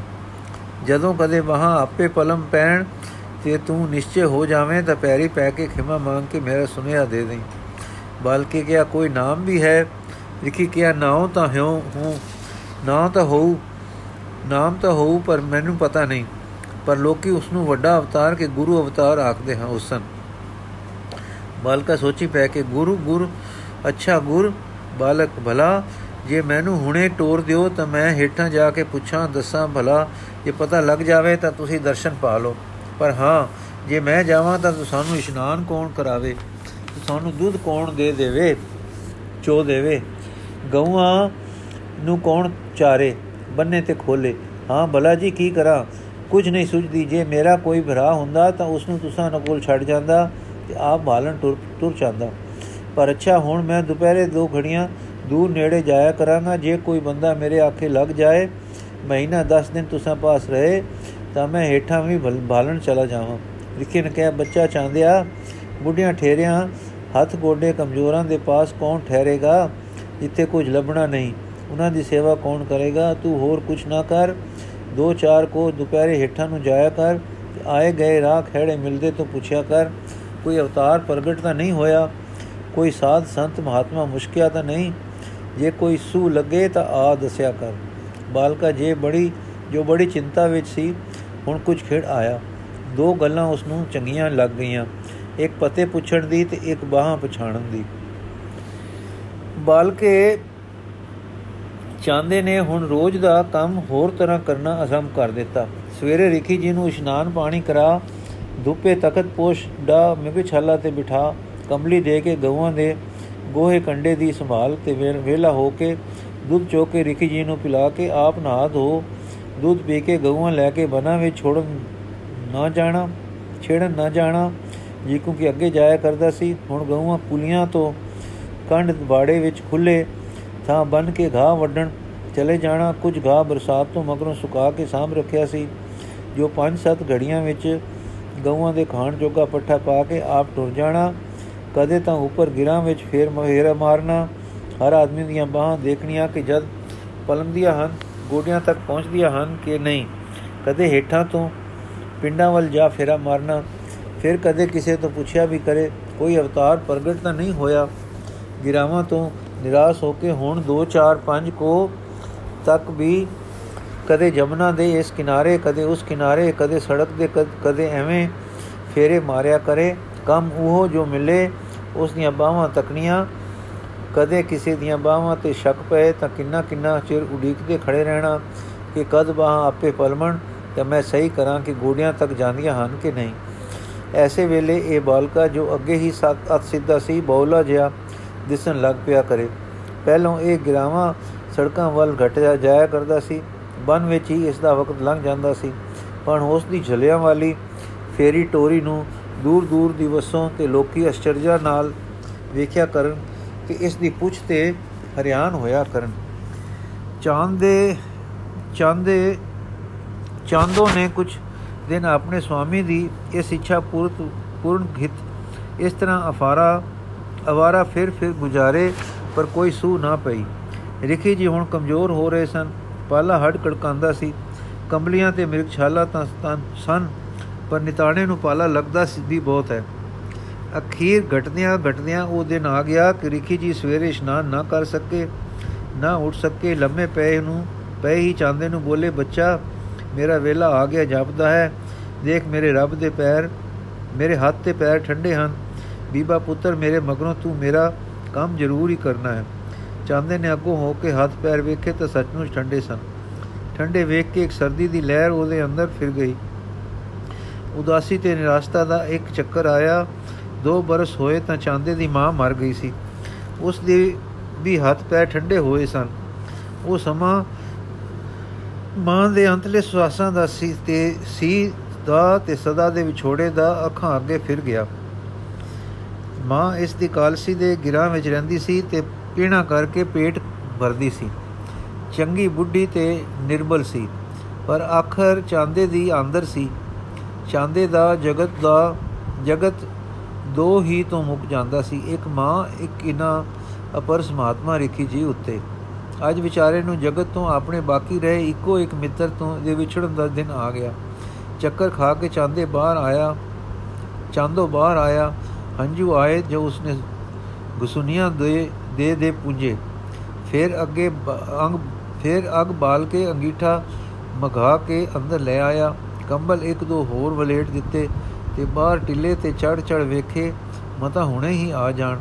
ਫਿਰ ਆਵੇ ਤਾਂ ਹੱਥ ਪੈਰ ਵੇਖ ਜਾਵੇ। ਅਖੀਰ ਦਿਨ ਸਤ, ਦਿਨ 7-8 ਘੜੀਆਂ ਗਿਆ ਤਾਂ ਰਿੱਕੀ ਜੀ ਹੁਣ ਬੋਲਣੋਂ ਤੇ ਹੱਥ ਪੈਰ ਹਿਲਾਉਣੋਂ ਰਹਿ ਗਏ। ਜਦ ਚਾਂਦੋ ਨੇ ਡਿੱਠਾ ਕਿ ਉਹਨਾਂ ਦੇ ਹੱਥ ਪੈਰ ਹੁਣ ਗੋਡਿਆਂ ਤੇ ਅਨੇਕਾਂ ਤੱਕ, ਅਰਕਾਂ ਤੱਕ ਠੰਡੇ ਹੋ ਗਏ ਹਨ, ਤਾਂ ਇੱਕ ਜੰਗਲੀ ਚੀਕ ਉਸ ਦੀ ਆ ਮੁਹਾਰੀ ਨਿਕਲੀ ਤਰਬਕ ਕੇ ਰਿੱਕੀ ਜੀ ਦੇ ਨੈਣ ਖੁੱਲ ਗਏ ਤੇ ਧੀਮੇ ਜਿਹਾ ਬੋਲੇ, ਆ ਗਏ? ਚਾਂਦੋ ਨੇ ਕਿਹਾ, ਆ ਗਏ। ਸੁਣਿਆ ਰਿੱਕੀ ਜੀ ਦੇ ਨੈਣ ਬੰਦ ਹੋ ਗਏ, ਪਰ ਚਾਂਦੋ ਦੇ ਕੰਨਾਂ ਵਿੱਚ ਫੇਰ ਸੁਣਿਆ, ਆ ਗਏ। ਚਾਂਦੋ ਤਰਬਕ ਕੇ ਬਾਹਰ ਆਇਆ, ਉਸ ਫਿਰ ਸੁਣਿਆ, ਆ ਗਏ। ਫਿਰ ਇੱਕ ਆਵਾਜ਼, ਆ ਗਏ। ਦੀ ਚਾਂਦੋ ਦੇ ਮੂੰਹ ਆਪਣਿਓ ਵੀ ਨਿਕਲੀ ਜੋ ਪੱਥਰਾਂ ਨਾਲ ਟਕਰਾ ਕੇ ਵੱਡੇ ਹੋ ਕੇ ਵਾਪਸ ਆਈ, ਆ ਗਏ। ਹੁਣ ਚਾਂਦੋ ਜਮਨਾ ਦੇ ਪੱਛਮੀ ਕਿਨਾਰੇ ਤੋਂ ਪੱਛੋ ਨੂੰ ਵਾਹੋ ਦਾਈ ਬੰਨਾ ਨੂੰ ਭਜਾ ਗਿਆ। ਇੱਧਰ ਉੱਧਰ ਤੱਕਿਆ ਕਿਸੇ ਪੱਥਰ ਨਾਲ ਪਾਣੀ ਟਕਰਾਉਣ ਦੇ ਸਿਵਾ ਕੋਈ ਆਹਟ ਨਾ ਆਈ। ਵੇਸਤ ਜਈ ਹੇਠ ਚਾਂਦੋ ਨੇ ਚਾਰ ਚਫੇਰੇ ਤੱਕਿਆ ਤੇ ਫਿਰ ਉੱਠ ਨੱਠਾ। ਕੋਈ ਥੋੜੀ ਵਾਟ ਤੇ ਆਦਮੀਆਂ ਦੇ ਬੋਲ ਚਾਲ ਦੀ ਆਵਾਜ਼ ਆਈ। ਅੱਗੇ ਵਧਿਆ ਤਾਂ ਇੱਕ ਪਧਰੇ ਥਾਂ ਕੁਝ ਘੋੜੇ ਬੱਧੇ ਹੋਏ ਸਨ, ਜਿਨ੍ਹਾਂ ਨੂੰ ਪਾਣੀ ਪਿਲਾਇਆ ਜਾ ਰਿਹਾ ਸੀ ਤੇ ਪਰੇ ਕਈ ਮਨੁੱਖ ਸਨ। ਕੋਈ ਰੋਟੀ ਪਕਾ ਰਿਹਾ ਸੀ, ਦੋ ਆਦਮੀ ਘਾਹ ਤੇ ਸਤਰੰਜੀ ਵਿਛਾਈ ਚੌਪੜ ਖੇਲ ਰਹੇ ਸਨ। ਇਹੋ ਜਿਹੇ ਚਿਹਰੇ ਉਸਨੇ ਕਦੇ ਨਾ ਸੀ ਡਿੱਠੇ ਉਹਨਾਂ ਵਿੱਚੋਂ ਇੱਕ ਦੋ ਚਿਹਰੇ ਤੇ ਕੋਈ ਐਸੀ ਪ੍ਰਭਾ ਤੇ ਤੇਜ ਪ੍ਰਤਾਪ ਡਿੱਠਾ ਕਿ ਉਸ ਨੂੰ ਸ਼ੱਕ ਪੈ ਗਿਆ ਕਿ ਖਬਰੇ ਇਹੋ ਹੈ। ਪਰ ਉਹ ਹੁਣ ਮੁੜ ਮੁੜ ਬਾਹਾਂ ਵੱਲ ਤੱਕੇ ਤੇ ਉਹ ਬੈਠੇ ਖੇਡ ਰਹੇ ਸਨ। ਇਹ ਆ ਗਿਆ ਉਸ ਨੂੰ ਰਿਖੀ ਜੀ ਦੀ ਹੈ ਨਹੀਂ ਸੀ ਕਿ ਵੱਧ ਕੇ ਕਹਿ ਦੇਵੇ ਕਿ ਮੈਨੂੰ ਬਾਹ ਲੰਮੀ ਕਰਕੇ ਦਿਖਾਓ। ਇੰਨੇ ਨੂੰ ਇੱਕ ਬੰਦੂਕਚੀ ਅੱਗੇ ਵਧਿਆ ਤੇ ਚਾਂਦੋ ਨੂੰ ਕਹਿਣ ਲੱਗਾ, ਪਰੇ ਹੋ ਜਾ, ਇੱਥੇ ਨਾ ਖੜੋ। ਇਹ ਚਾਂਦੋ ਲਈ ਨਵੀਂ ਗੱਲ ਸੀ। ਉਸਨੇ ਕਦੀ ਨਹੀਂ ਸੀ ਸੁਣਿਆ ਕਿ ਕੋਈ ਕਿਸੇ ਖੜੋਤੇ ਨੂੰ ਪਰੇ ਹਟਾਵੇ। ਹਟ ਤਾਂ ਗਿਆ, ਪਰ ਨਜ਼ਰ ਉੱਥੇ ਹੀ ਰਹੀ। ਨਜ਼ਰ ਵੱਜਦੀ ਵੱਜਦੀ ਵੱਜ ਗਈ, ਉਧਰ ਨੂੰ ਪਲ ਪਲ ਮਗਰੋਂ ਉਸ ਖਿਲਾੜੀ ਵੱਲ ਤੱਕੇ। ਇੰਨੇ ਨੂੰ ਬਾਜੀ ਮੁੱਕ ਗਈ ਤੇ ਉਹ ਉੱਠ ਖੜਾ ਹੋਇਆ। ਹੱਥ ਪਲਮੇ, ਪਰ ਪੱਟਾਂ ਤੇ ਹੀ ਮੁੱਕ ਗਏ। ਚਾਂਦੋ ਗਰੀਬ, ਚਾਂਦੋ ਦਾ ਮਨ ਮਾਨੋ ਸਰਬੰਸ ਰੁੜ ਗਿਆ। ਹੁਣ ਨਿਰਾਸ਼ਾ ਆਤ ਨਿਰਾਸ਼ਾ ਵਿੱਚ ਉਸ ਨੂੰ ਹੋਸ਼ ਆਈ ਕਿ ਰਿਖੀ ਜੀ ਗਰੀਬ ਮੇਰੀ ਮਾਂ ਵਾਂਗੂ ਮਰ ਗਏ ਹੋਣਗੇ। ਕੀ ਜਾਣੀਏ? ਉਸ ਵਾਂਗੂ ਚਾਨਣਾ ਚਾਨਣਾ ਮੰਗਦੇ ਹੋਣ। ਮੈਂ ਕੋਲ ਹੁੰਦਾ ਤਾਂ ਦੀਵਾ ਜਾਂ ਅੱਗੇ ਅੱਗ ਤਾਂ ਬਾਲ ਦਿੰਦਾ। ਮੈਂ ਕਿਉਂ ਆ ਗਿਆ? ਇਹ ਕਹਿੰਦਿਆਂ ਚਾਂਦੋ ਨੂੰ ਇੱਕ ਹਨੇਰੇ ਦਾ ਚੱਕਰ ਆ ਗਿਆ ਤੇ ਫਿਰ ਇੱਕ ਜੰਗਲੀ ਚੀਕ ਨਿਕਲੀ, ਆ ਗਏ। ਤੇ ਫਿਰ ਪੱਛੋਂ ਨੂੰ ਹੋ ਕੇ ਖਿਲਾੜੀਆਂ ਤੋਂ ਵਿਤ ਕਰਕੇ ਅੱਗੇ ਵਧਿਆ। ਇਸ ਵੇਲੇ ਕੁਝ ਸਵਾਰ ਦੱਖਣ ਪੱਛੋਂ ਦੀ ਰੁੱਖੋਂ ਆ ਰਹੇ ਸਨ। ਚਾਰ ਸਵਾਰ ਰਤਾ ਪਿੱਛੇ ਸਨ, ਇੱਕ ਅਗੇਰੇ ਸੀ। ਚਾਂਦੋ ਪਿੱਛੇ ਪਰਤਨ ਲੱਗਾ ਸੀ ਉਸ ਦੇ ਖਿਆਲ ਰਿਕੀ ਜੀ ਦੇ ਮਾਂ ਵਰਗੇ ਆਖਰੀ ਹਟਕੋਰਿਆਂ ਵੱਲ ਪੈ ਰਹੇ ਸਨ। ਕਦਮ ਪਿਛੇਰੇ ਜਾ ਰਿਹਾ ਸੀ ਤੇ ਨਜ਼ਰ ਅਗੇਰੇ ਜਾ ਰਹੀ ਸੀ। ਸਵਾਰ ਨੇੜੇ ਨੇੜੇ ਹੁੰਦੇ ਗਏ, ਚਾਂਦੋ ਦੇ ਕਦਮ ਠਠੰਬਰ ਗਏ।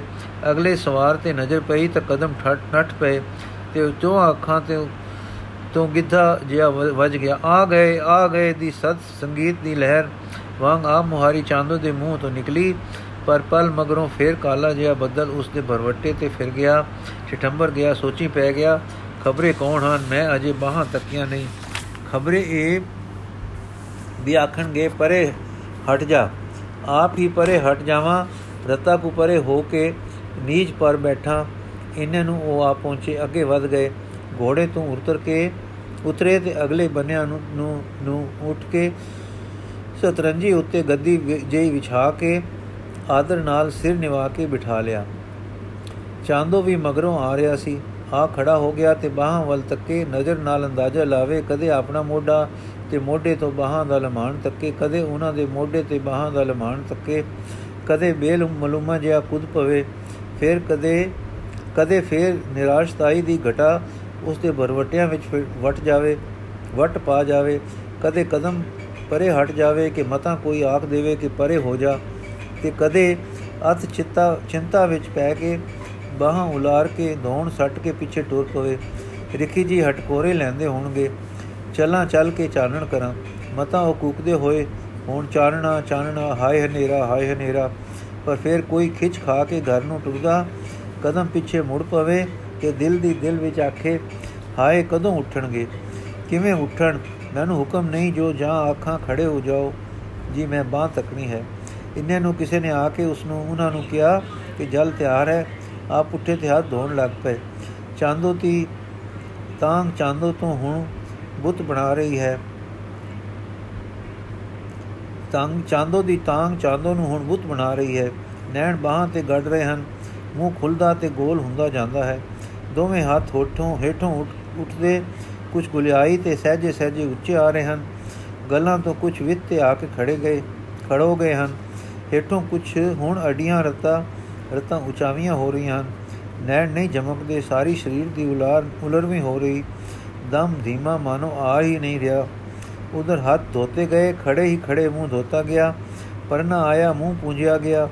ਅਜੇ ਹੱਥ ਪਲਮੇ ਨਹੀਂ, ਚਾਂਦੋ ਉਸੇ ਤਰ੍ਹਾਂ ਤਰਾਂਗ ਉਮੀਦ ਦਾ ਤਾਂ ਉਮੀਦ ਦਾ ਰੂਪ ਬੁੱਤ ਬਣਿਆ ਖੜਾ ਹੈ। ਕਿ ਐਨੇ ਨੂੰ ਹੱਥ ਪਲਮ ਗਏ। ਉਹ ਹੈ, ਹੱਥ ਸੱਚਮੁੱਚ ਗੋਡਿਆਂ ਤੱਕ ਜਾ ਆਪੜੇ ਚਾਂਦੋ ਦੀ ਇੱਕਦਮ ਜਾਂਗਲੀ ਚੀਕ ਨਿਕਲ, ਨਿਕਲੀ, ਆ ਗਏ। ਤੇ ਦੋ ਚਾਰ ਬਰਵਾਟੀਆਂ ਵਿੱਚ ਤਰਪ ਗਿਆ ਤੇ ਹੱਥਾਂ ਤੋਂ ਸਿੱਧਾ ਗਿੱਧਾ ਵੱਜ, ਹੱਥਾਂ ਤੋਂ ਗਿੱਧਾ ਵੱਜ ਗਿਆ। ਹੁਣ ਚਾਂਦੇ ਨੂੰ, ਚਾਂਦੋ ਨੂੰ ਚੇਤਾ ਭੁੱਲ ਚੁੱਕਾ ਸੀ ਕਿ ਰਿਖੀ ਨੇ ਕੀ ਕਿਹਾ ਸੀ ਤੇ ਰਿਖੀ ਕਿਸ ਨਾਲ ਹੋਊ? ਐਲਾਦ ਅੰਦਰ ਆਇਆ, ਬੇਵਸੇ ਅੱਗੇ ਵਧ ਗਿਆ। ਡਰ, ਭੈ, ਸੰਸਾ ਪਰੇ ਹਟਦਾ ਵੀ ਕੋਈ ਨਾ ਰਿਹਾ। ਅੱਗੇ ਵਧਿਆ, ਇੱਕ ਪਿਆਰ, ਇੱਕ ਐਲਾਦ, ਇੱਕ ਨਮਕੀਨੀ ਚਿਹਰੇ ਤੇ ਸੀ। ਅੱਗੇ ਵਧਿਆ ਤੇ ਗੋਡੇ ਟੇਕ ਕੇ ਆਪ ਦਾ ਸੱਜਾ ਹੱਥ ਚੰਗੀ ਤਰ੍ਹਾਂ ਫੜ ਕੇ ਉਹਨਾਂ ਦੇ ਗੋਡੇ ਨਾਲ ਲਾ ਕੇ ਰਤਾ ਖਿੱਚ ਕੇ, ਫਿਰ ਨਾਲ ਲਾ ਕੇ ਮਾਨੋ ਮਿਣ ਕੇ ਵੇਖ ਕੇ ਬੋਲਿਆ, ਠੀਕ ਹੈ ਜੀ, ਠੀਕ ਹੈ। ਫਿਰ ਧੌਣ ਉੱਚੀ ਕਰਕੇ ਕਿਸੇ ਡਾਢੀ ਸਿੱਖ ਭਰੀ ਆਵਾਜ਼ ਵਿੱਚ ਬੋਲਿਆ, ਆਪ ਹੋ ਨਾ ਜੀ, ਆਪ ਹੋ। ਨਾ ਹੋ ਨਾ ਜੀ, ਬੋਲਦੇ ਨਹੀਂ ਜੀ। ਜੀ, ਆਹੋ ਜੀ, ਅਸਾਂ ਸਿਆਣ ਲਿਆ ਜੀ, ਤੁਸੀਂ ਹੋ ਨਾ ਜੀ। ਉਹ ਜੀ ਅਜੀ ਤੁਸੀਂ ਹੋ ਨਾ ਜੀ। ਉਹ ਜੀ, ਆਪ ਹੋ ਜੀ, ਆਪ ਹੋ ਜੀ, ਆਪ ਆਪ ਹੋ ਨਾ। ਅਰ ਵੱਡੇ ਵੱਡੇ ਵੱਡੇ ਜੀ, ਨਹੀਂ, ਤੁਸੀਂ ਹੋ ਨਾ। ਅੱਖਾਂ ਨੀਵੀਆਂ ਸੱਟ ਕੇ, ਘੁੱਟ ਘੁੱਟ ਕੇ, ਮੀਟ ਕੇ, ਤੁਸੀਂ ਹੋ ਨਾ ਜੀ, ਉਤਾਰ, ਅਤਾਰ। ਜੀ, ਵੱਡੇ, ਨਾ ਜੀ, ਅੱਖਾਂ ਫੇਰ ਪਿਆਰ ਭਰ ਕੇ, ਉੱਪਰ ਤੱਕ ਕੇ ਜੀ, ਤੁਸੀਂ ਹੋ ਨਾ। ਗੁਰੂ ਗੁਰੂ ਜੀ ਜੀ ਹਾਂ ਹਾਂ ਹਾਂ, ਗੁਰੂ, ਹੋ ਨਾ ਜੀ, ਤੁਸੀਂ ਉਤਾਰ ਨਹੀਂ। ਜੀ ਹਾਂ, ਸੱਚੀ ਜੀ, ਗੁਰੂ ਉਤਾਰ, ਤੁਸੀਂ ਹੋ ਜੀ, ਦੱਸੋ ਨਾ ਜੀ, ਗੁਰ ਅਤਾਰ, ਤੁਸੀਂ ਹੋ ਜੀ। ਉਹ ਮਿਰਦੁਲ ਮੂਰਤੀ ਜਿਸ ਨਾਲ ਇਹ ਸੁਤੰਤਰਤਾ ਲਈ ਜਾ ਰਹੀ ਸੀ, ਜਿਸ ਨਾਲ ਇਨਸਾਨੀ ਕੁਦਰਤੀ ਅਸਲੀ ਭੋਲੇਪਨ ਵਿੱਚ ਇਹ ਪਿਆਰ ਹੋ ਰਿਹਾ ਹੈ, ਸਿੱਧੀ ਖੜੀ ਸਿਰਤਾ ਕੋ ਝੁਕਾਏ, ਹੱਥ ਉਹਨਾਂ ਹੱਥਾਂ ਵਿੱਚ ਢਿੱਲੇ ਛੜੇ, ਫੜੇ, ਛੜੇ ਖੜੀ ਹੈ। ਛੱਡੇ ਖੜੀ ਹੈ। ਅੱਖਾਂ ਵਿੱਚ ਇੱਕ ਮੱਧਮ ਮਸਤੀ ਤੇ ਪਿਆਰ ਹੈ। ਚਿਹਰੇ ਪਰ ਮੱਧਮ ਗੁਲਾਬੀ ਬਾ ਹੈ। ਬੁੱਲ ਅਧ ਮਿੱਟੇ ਨਿੱਕੀ ਮੁਸਕਰਾਟ ਵਿੱਚ ਹਨ। ਬਰਵੱਟੇ ਦੱਸ ਰਹੇ ਹਨ ਕਿ ਭੋਲੇ ਚਾਂਦੋ ਦੇ ਪਿਆਰ ਤੇ ਤਾਂਗ ਦਾ ਰਸ ਅਨੁਭਵ ਕਰ ਰਹੇ ਹਨ। ਚਾਂਦੋ ਜੀਓ, ਦੱਸੋ ਨਾ ਜੀ, ਤੁਸੀਂ ਹੋ ਨਾ ਜੀ, ਵੱਡੇ ਉਤਾਰ। ਜੀ, ਮੈਂ ਭੁੱਲ ਗਿਆ ਹਾਂ, ਤਾਂ ਵੀ ਦੱਸੋ ਨਾ ਜੀ, ਦੱਸੋ ਨਾ ਜੀ। ਜੀ, ਦੱਸੋ ਜੀ, ਮੈਂ ਸਿਆਣ ਲਿਆ ਹੈ। ਉਹ ਗਿੱਧਾ ਪਾ ਕੇ ਉੱਠ ਕੇ, ਆਹੋ ਜੀ, ਹਾਂ, ਇਹੋ ਹਨ। ਹੁਣ ਅਚਾਨਕ ਚਾਂਦੋ ਦਾ ਚਿਹਰਾ ਢਿੱਲਾ ਪੈ ਗਿਆ। ਕਾਲੀਆਂ ਘਟਾਂ ਬਰਵੱਟੇ ਤੇ ਛਿਰ, ਫਿਰ ਗਈਆਂ। ਫਿਰ ਗੋਡੇ ਟੇਕ ਕੇ ਹੱਥ ਜੋੜ ਕੇ ਆਵਾਜ਼ ਮੱਧਮ ਵਾਲੀ ਧੀਮੀ ਹੋ ਗਈ, ਲਓ ਜੀ ਸੁਣਿਆ ਲੈ ਲਓ। ਜੀ, ਕਾਲਸ਼ੀ ਵਾਲੇ ਰਿਖੀ ਜੀ ਦਾ ਸੁਣਾਇਆ ਹੈ ਜੀ। ਜੀ, ਤੂੰ ਉਹ ਤੁਸਾਂ ਨੂੰ ਜਾਣਦੇ ਸਨ। ਜੀ, ਸਹਿਕਦੇ ਸਨ ਜੀ। ਦਰਸ਼ਨ ਜੀ, ਉਹ ਹੰਝੂ ਆ ਗਏ। ਜੀ, ਉਹ ਹੁਣ ਜ਼ਰੂਰ ਜੀ। ਉਹ ਜੀ ਮਰ ਗਏ ਜੀ, ਮੇਰੀ ਮਾਂ ਇੰਨੇ ਚਿਰ ਵਿੱਚ ਮਰ ਗਈ ਸੀ ਸੀ। ਉਹ ਮੈਨੂੰ ਕਹਿ ਗਏ ਸੀ, ਲੰਮੀਆਂ ਬਾਹਾਂ ਵਾਲੇ ਗੋਡਿਆਂ ਤੋਂ ਹੇਠਾਂ ਪਲਮਣ ਜੀ, ਜਿਸ ਦੀਆਂ ਕਦ ਲੰਮਾ ਸਰੀਰ ਪਤਲਾ ਨਵੀਂ ਨਵੀਂ ਆਈ ਦਾੜੀ ਜੀ ਤੇ ਸਿਰ ਤੇ ਕੇਸ ਜੀ ਤੇ ਨਾਮ ਵੱਡਾ ਕੇ ਗੁਰ ਉਤਾਰ ਜੀ। ਉਹਨਾਂ ਨੂੰ ਟੋਲ ਕੇ ਲੱਭੀ, ਮੇਰਾ ਸੁਨੇਹਾ ਦੇ ਦੇਈ ਜੀ, ਸੁਨੇਹਾ ਲੈ ਲਓ। ਇੱਕ ਖੇ ਅੱਖਾਂ ਮੀਟ ਕੇ ਚਾਂਦੋ ਨੇ ਅੱਖਰ ਅੱਖਰ ਸੁਨੇਹਾ ਚੇਤੇ ਕੀਤਾ। ਇਸ ਵੇਲੇ ਸ਼ਤਰੰਜ ਖੇਡਣ ਵਾਲੇ ਤੇ ਹੋਰ ਦੋ ਚਾਰ ਸੱਜਣ ਵੀ ਪਾਸ ਆ ਗਏ। ਚਾਂਦੋ ਨੇ ਦੋਵੇਂ ਹੱਥ ਕੱਢੇ ਅਰ ਮੁਠ ਮੀਟ ਲਈ ਤੇ ਠੋਡੀ ਉਹਨਾਂ ਤੇ ਟੇਕ ਲਈ। ਨਜ਼ਰ ਚਿਹਰੇ ਵਿੱਚ ਗੱਡ ਲਈ ਤੇ ਬੋਲਿਆ, ਇੱਕ ਸਿੱਖ ਦਾ ਤਪਿਆ ਜਮਨਾ ਤਟ ਦਰਸ਼ਨ ਦੀਆਂ ਲੋਚਨਾ ਵਿੱਚ ਤੁਰ ਗਿਆ ਹੈ। ਉਸ ਦੇ ਗੋਡੇ ਗਿੱਟੇ ਤੁਰਦੇ ਨਹੀਂ ਸਨ। ਜੋ ਆਪ ਲਬਦਾ ਉਸ ਦੇ ਪਾਸ ਧਨ ਨਹੀਂ ਸੀ ਠਹਿਰ ਕੇ। ਜੋ ਟੋਲ ਕਰਦਾ ਉਸ ਦੇ ਪਾਸ ਮਨੁੱਖ ਨਹੀਂ ਸਨ ਜੋ ਸੂਹਾ ਕੱਢਦਾ। ਜੀ ਜੀ, ਹਾਂ ਉਸ ਨੂੰ ਝੌਲਾ ਪੈਂਦਾ ਸੀ, ਸਦ ਸੁਨਾਈ ਦਿੰਦੀ ਸੀ, ਉਹ ਤੜਫਦਾ ਸੀ ਤੇ ਸਿੱਖਦਾ ਸੀ, ਲੁੱਚਦਾ ਸੀ ਸਦਰਾਂਦਾ ਸੀ, ਇਉਂ ਲੋਂਦਾ ਲੋਂਦਾ, ਰਾਹ ਤਕਾਂਦਾ ਤਕਾਂਦਾ ਆਸਾਂ ਭਰਿਆ ਤੁਰ ਗਿਆ ਹੈ ਉਸ ਦੀ ਬਾਉੜੀ ਕਰਨੀ। ਮਿਰਦੁਲ ਮੂਰਤੀ ਦੇ ਨੈਣ ਬੰਦ ਹੋ ਗਏ। ਚਾਂਦੋ ਦੇ ਦੋਵੇਂ ਹੱਥ ਉਹਨਾਂ ਨੇ ਆਪਣੇ ਹੱਥ ਵਿੱਚ ਘੁੱਟ ਲਏ। ਚਿਹਰਾ ਸ਼ਾਂਤ ਤੇ ਸਫੈਦ ਹੋ ਗਿਆ। ਤ੍ਰਿਪੁਟੀ ਵਿੱਚ ਇੱਕ ਬੇਮਲੂਮ ਵਟ ਪਿਆ, ਇੱਕ ਜਰਨਾਟ ਚਾਂਦੋ ਦੇ ਬਦਨ ਵਿੱਚ ਪਈ। ਕੁਝ ਪਲਾਂ ਬਾਅਦ ਨੈਣ ਖੁੱਲੇ, ਨਾਲੇ ਸੰਗੀਤ ਲਹਿਰ ਵਾਲੇ ਬੁੱਲ ਖੁੱਲੇ। ਬੱਚਾ, ਠੀਕ ਰਖੀ ਜੀ, ਮਰ ਗਏ। ਚਾਂਦੋ, ਹੋਰ ਕੀ ਜਿਉਂਦੇ ਰਹੇ? ਬਿਰਦੁਲ ਮੂਰਤੀ, ਠੀਕ? ਚਾਂਦੋ ਜੀ, ਮੇਰੀ ਮਾਂ, ਇੰਨੇ ਵਿੱਚ ਚਿਰੋਕਣੀ ਮਰ ਗਈ ਸੀ। ਬਿਰਦੁਲ ਮੂਰਤੀ, ਠੀਕ? ਚਾਂਦੋ ਹੱਥ ਛੁਡਾ ਕੇ ਦੁਪੇ ਜਾ ਖੜੋਤਾ। ਆਪਣੇ ਆਪ ਨੂੰ ਸੂਰਜ ਦੇ ਹੇਠਾਂ ਕਰਕੇ ਉੱਪਰ ਤੇ ਫੇਰ ਆਪਣੇ ਪਰਛਾਵੇਂ ਵੱਲ ਵੇਖ ਵੇਖ ਕੇ ਮਾਨੋ ਮਿੰਤੀ ਲੈਂਦਾ ਹੈ। ਫਿਰ ਨੇੜੇ ਆ ਗਿਆ, ਜੀ ਹਾਂ, ਹੁਣ ਵੇਖੋ, ਦੁਪਹਿਰਾਂ ਢਲ ਗਈਆਂ ਹਨ। ਆਧ ਪੈਰ ਤੀਜੇ ਪੈਰ ਦਾ ਲੰਘ ਗਿਆ। ਮੇਰੀ ਮਾਂ ਇੱਕ ਪੈਰ ਲਿਆ ਸੀ, ਜਦੋਂ ਹੱਥ ਪੈਰ ਠੰਡੇ ਹੋਏ ਸਨ ਤੇ ਇਹ ਵੇਲਾ ਤਾਂ ਚਿਰੋਕਣਾ ਲੰਘ ਗਿਆ ਹੈ। ਹੋ ਜੀ, ਰਿਖੀ ਜੀ, ਮਰ ਗਏ ਲੋ ਮੈਂ ਜਾਂਦਾ ਹਾਂ। ਮੈਂ ਜਾ ਕੇ ਸ਼ਰੀਰ ਪ੍ਰਵਾਹ ਕਰਨਾ ਹੋਸੀ ਜੀ। ਉਹਨਾਂ ਦਾ ਹੁਕਮ ਸੀ ਸੁਨਿਆ ਤੁਸੀਂ ਲੈ ਲਿਆ ਹੈ ਜੀ। ਆਖੋ, ਨਾ ਤੁਸੀਂ ਹੋ, ਹੀ ਤੁਸੀਂ ਹੋਈ ਹੋ ਨਾ ਜੀ। ਹੈ ਜੀ, ਮ੍ਰਿਦੁਲ ਮੂਰਤੀ ਉੱਤਰ ਵੱਲ ਤੱਕ ਕੇ ਨਹੀਂ ਹੋਏ ਬੋਲਿਆ, ਰਿਖੀ ਜੀ ਨਹੀਂ ਮਰੇ। ਪਿੱਛੇ ਤੱਕ ਕੇ ਰਾਜਾ ਜੀ, ਚਲੋ ਤੂੰ ਸਾਡੇ ਸਿਰ ਰਹਿਣ ਹੈ, ਚਲਿਏ ਰੋਟੀ ਅੱਜ ਰਹਿਣ ਦਿਓ, ਦੁੱਧ ਪੀਾਂਗੇ ਕੂਚ। ਰਾਜਾ ਜੀ ਤਾਂ ਤਿਆਰ ਹੁੰਦੇ ਹੀ ਸਨ। ਆਪਨੇ ਘੋੜੇ ਤੇ ਪਲਾਕੀ ਮਾਰੀ, ਜੋ ਦਾਸ ਸਦਾ ਤਿਆਰ ਕਸਿਆ ਨਾਲ, ਜੋ ਦਾਸ ਸਦਾ ਤਿਆਰ ਕਸਿਆ ਖੜਾ ਰਹਿੰਦਾ ਸੀ। ਦੂਜੇ ਸਵਾਰ ਨੂੰ ਇੱਕ ਸੈਨਤ ਕੀਤੀ, ਉਸਨੇ ਚਾਂਦੋ ਨੂੰ ਆਪਣੇ ਅੱਗੇ ਬਿਠਾ ਲਿਆ ਤੇ ਉਸ ਤੋਂ ਰਸਤਾ ਪੁੱਛਦੇ ਤਰੀਕੇ ਵੇਗ ਟੁਰ ਪਏ। ਬੰਦ ਦਾ ਰਸਤਾ ਤੈਅ ਕਰਦੇ ਆਖਰ ਕੁਟਿਆ ਪਾਸ ਜਾ ਆਪਣੇ ਚਾਂਦੋ ਘੋੜੇ ਤੋਂ ਉਤਰ ਗਿਆ। ਕੰਡਿਆਂ ਦੇ ਵਾੜੇ ਦਾ ਜੋ ਝਿੜੀ ਵਾਂਗ ਬਣਾ ਰੱਖਿਆ ਸੀ, ਖਿੜਕਾ ਖੋਲਿਆ ਅੱਗੇ ਕੁਟੀ ਦੇ ਵਿੱਚ ਤਖਤ ਪਾਸ, ਪੋਸ ਵਰਗਾ ਇੱਕ ਤਖਤਾ ਡੱਠਾ ਪਿਆ ਸੀ, ਜਿਸ ਪਰ ਪੁਰਾਣੀ ਕੋਈ ਬੜੇ ਮਾਰੂ ਸ਼ੇਰ ਦੀ ਖਲ ਵਿਛੀ ਸੀ। ਉਸ ਉਤੇ ਰਿਖੀ ਜੀ ਲੰਮੇ ਪਏ ਸਨ, ਉਤੇ ਕਮਲੀਆਂ ਪਾਈਆਂ ਸਨ। ਦੋ ਭਾਵੇਂ ਸਿਆਲ ਦੀ ਸੀ, ਪਰ ਬਜਵੀਂ ਪੈ ਰਹੀ ਸੀ।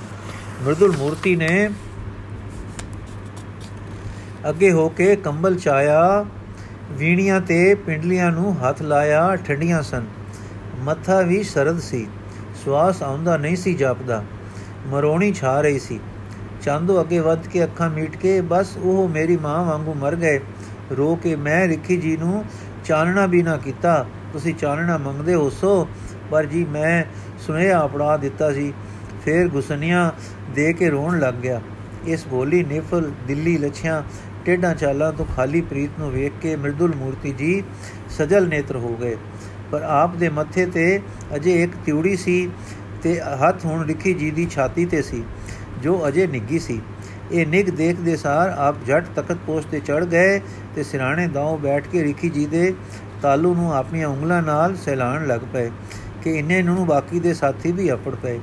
ਚਾਂਦੋ ਡਾਢਾ ਅਸਚਰਜ ਹੋਇਆ, ਅਰਕਾ ਛਾਤੀ ਨਾਲ ਲਾਈ, ਮੁੱਠਾ ਮਿੱਟੀ ਠੋਡੀ ਹੈ ਹੇਟ ਦੇਈ ਖੜਾ ਤੱਕ ਰਿਆ ਸੀ।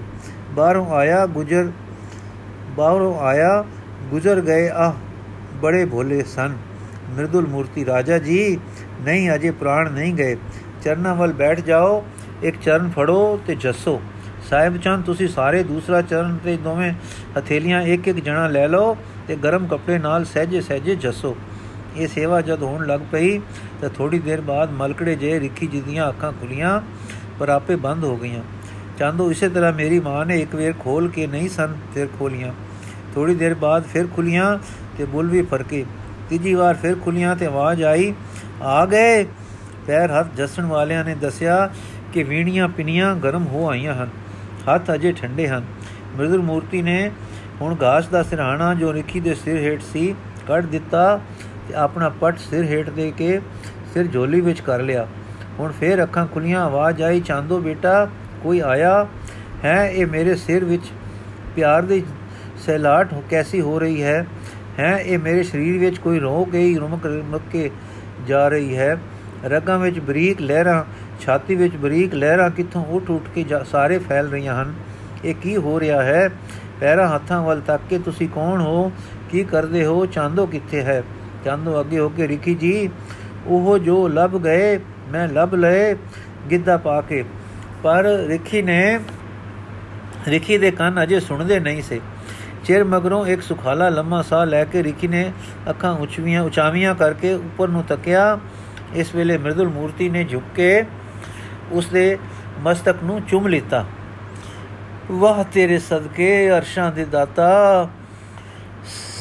ਸਦਰ ਸਥਰ ਲਥਿਆ ਲਥਿਆ, ਮੌਤ ਮਰੋਣੀ ਛਾਇਆ ਦੇ ਮੱਥੇ ਤੇਰੇ ਬਿਨ ਕੌਣ ਚੁੰਮੇ?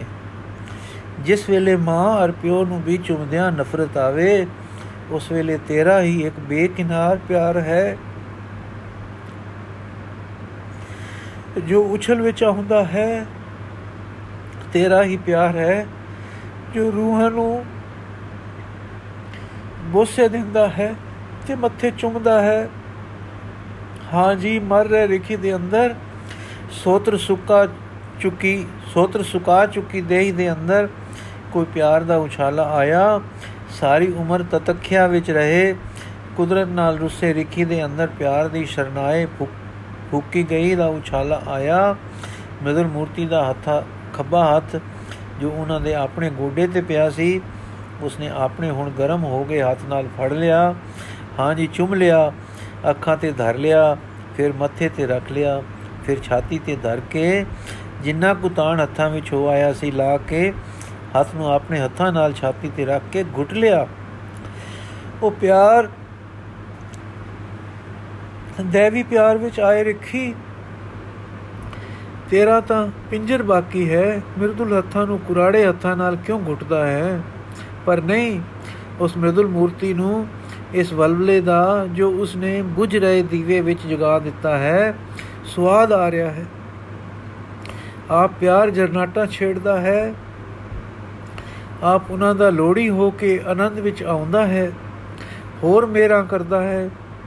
ਧਨ ਹੈ ਇਹ ਸਰੂਪ, ਇਹ ਦਿਆਲ ਸਰੂਪ, ਇਹ ਬੌੜੀਆਂ ਕਰਨ ਵਾਲਾ ਸਰੂਪ, ਇਹ ਟੁੱਟਣ ਵਾਲਾ ਦੀਨਾ ਦਾ ਬੇਲੀ, ਦਰਦ ਰਣਾਣਿਆਂ ਦਾ ਦਾਤਾ, ਦੁਖੀਆਂ ਦਾ ਮਿੱਤਰ ਸਰੂਪ ਧਨ ਹੈ ਧਨ ਹੈ ਧਨ ਹੈ। ਸਦਾ ਟਿਕੇ ਰਹੋ, ਸਦਾ ਟਿਕੇ ਰਹੋ। ਪਿਆਰ ਕਰਨ ਵਾਲਿਆਂ ਦੇ ਹਿਰਦੇ ਵਿੱਚ ਰਿਖੀ ਜੀ ਨੂੰ ਸਵਾਦ ਆ ਗਿਆ। ਹੋਸ਼ ਪਰਤ ਆਈ, ਤਾਕਤ ਮੁੜ ਆਈ। ਹਰ ਰਸ ਆ ਗਿਆ। ਜੋ ਸਾਰੀ ਉਮਰ ਦੇ ਤਪਾਂ ਹੱਟਾਂ ਵਿੱਚ ਕਦੇ ਨਹੀਂ ਸੀ ਆਇਆ, ਵਿਦਿਆ ਪੜਨ ਪੜਾਉਣ ਵਿੱਚ ਨਹੀਂ ਸੀ ਚਖਿਆ। ਉਹ ਗੋਡਿਆਂ ਤੱਕ ਆਪਣਨ ਵਾਲਾ ਹੱਥ ਇੱਕ ਰਿਖੀ ਦੇ ਸੀਸ ਤੇ ਧਰਿਆ। ਤਾਲੂ ਵਾਲੇ ਥਾਂ ਪਿਆਰ ਕਰਦਾ ਰਿਹਾ। ਇੱਕ ਛਾਤੀ ਤੇ ਧਰਿਆ, ਸਿੱਖੀ ਦੇ ਪਿਆਰ ਨਾਲ ਪਿਆਰਿਆ ਜਾ ਰਿਹਾ ਤੇ ਪਿਆਰ ਰੂਹ ਫੂਕ ਰਿਹਾ ਹੈ। ਵਾਹ ਵਾਹ ਪਿਆਰ ਦਾ ਨਜ਼ਾਰਾ, ਵਾਹ ਵਾਹ ਭਗਤੀ ਦਾ ਨਕਸ਼ਾ, ਇਸ ਦਾ ਰਸ ਸਾਰੇ ਲੈ ਰਹੇ ਸਨ। ਪਰ ਚਾਂਦੋ ਜਿਹੜੀ ਖੁਸ਼ੀ ਕਿਸੇ ਨੂੰ ਨਹੀਂ ਕਿ ਆਹਾ, ਉਹ ਗੋਡਿਆਂ ਤੋਂ ਲੰਮੇ ਹੱਥ ਦੋਵੇਂ ਦੇ ਦੋਵੇਂ ਰਿਖੀ ਜੀ ਦੇ ਸਿਰ ਛਾਤੀ ਤੇ ਪਿਆਰ ਦੇ ਰਹੇ ਹਨ। ਦੋਵੇਂ ਰਥ ਹੱਥ ਰਿਖੀ ਜੀ ਦੇ ਕੋਲ ਹਨ। ਰਿਖੀ ਜੀ ਨੇ ਵੇਖ ਲਿਆ ਹੈ, ਜਿਉ ਵੀ ਪਏ ਹਨ। ਦੋ ਚਾਰ ਵਾਰ ਉਸ ਦਾ ਜੀ ਕਾਲਾ ਹੋ ਕੇ ਉਛਲਿਆ ਕਿ ਮੈਂ ਇਹਨਾਂ ਨੂੰ ਚੁੰਮ ਲਵਾਂ। ਪਰ ਫਿਰ ਰੁਕ ਜਾਂਦਾ ਰਿਹਾ ਕਿ ਇਹ ਹੱਥ ਰਿਖੀ ਜੀ ਵਿੱਚ ਜਿੰਦੜੀ ਪਾ ਰਹੇ ਹਨ। ਪਾ ਲੈਣ, ਮੈਂ ਕਾਲ ਨਾ ਕਰਾਂ। ਪਰ ਇਸ ਆਪਣੀ ਕਾਲ ਨੂੰ ਰੋਕਦਾ ਚਾਹੁੰਦੋ, ਥਰਰ ਥਰਰ ਇੱਕ ਜਰਨਾਟ ਵਿੱਚ ਕੰਮਣ ਲੱਗ ਜਾਂਦਾ ਹੈ। ਹੁਣ ਰਿਖੀ ਦੇ ਮੂੰਹ ਨਿਕਲਿਆ ਸ਼ੁਕਰ। ਅੱਖਾਂ ਫੇਰ ਉੱਚੀਆਂ ਹੋ ਕੇ ਤੱਕਿਆ ਜੋ ਰੂਪ ਉਸਨੇ ਡਿਠਾ ਉਸ ਦੀ ਤਾਮ ਨਾ ਲਿਆ ਕੇ ਮੀਟ ਲਈਆਂ। ਫੇਰ ਮੂੰਹ ਤੋਂ, ਮੂੰਹ ਨੇ ਫੇਰ ਆਖਿਆ, ਸ਼ੁਕਰ ਸ਼ੁਕਰ ਸ਼ੁਕਰ। ਮ੍ਰਿਦੁਲ ਮੂਰਤੀ ਨੇ ਆਵਾਜ਼ ਦਿੱਤੀ, ਨਿਹਾਲ ਨਿਹਾਲ ਨਿਹਾਲ। ਕਹੋ, ਵਾਹਿਗੁਰੂ। ਬੇਵਸ ਹੋਏ ਸਵਾਦ ਔਰ ਇਸ ਇਲਾਹੀ ਦਰਸ਼ਨ ਦੇ ਸਰੂਪ ਵਿੱਚ ਪੰਜ ਸਿੱਖ ਜੋ ਨਾਲ ਦੇ ਸੇ ਮధుਰ ਧੁਨ ਵਿੱਚ ਗਾਉ ਉਠੇ, ਮਿਰਤਕ ਕੋ ਜੀਵਾਲਨ ਹਾਰ, ਭੁਖੇ ਕੋ ਦੇਵਤ ਆਧਾਰ ਸਰਮ ਨਿਧਾਨ ਜਾ ਕੀ ਦ੍ਰਿਸ਼ਟੀ ਮਾਹੇ ਪੂਰਮ ਲਿਖੇ ਕਾ ਲੈਣਾ ਪਾਏ ਸਭ ਕੁਝ ਤਿਸਕਾ ਹੋ ਕਰਨੇ ਜੋ ਤਿਸ ਮੈਂ ਦੂਸਰ ਹੋਆ ਨ ਹੋ ਜਬ ਮਨ ਸਦਾ ਸਦਾ ਦਿਨ ਰਹਿਣੀ, ਸਭ ਤੇ ਉਤ ਨਿਰਮਲ ਲੇ ਕਰਨੀ। ਕਰ ਕਰ ਕਰ ਕਿਪਾ ਜਿਸ ਕੋ ਨਾਮ ਦਿਆ, ਨਾਨਕ ਸੋ ਜਨ ਨਿਰਮਲ ਥੀਆ।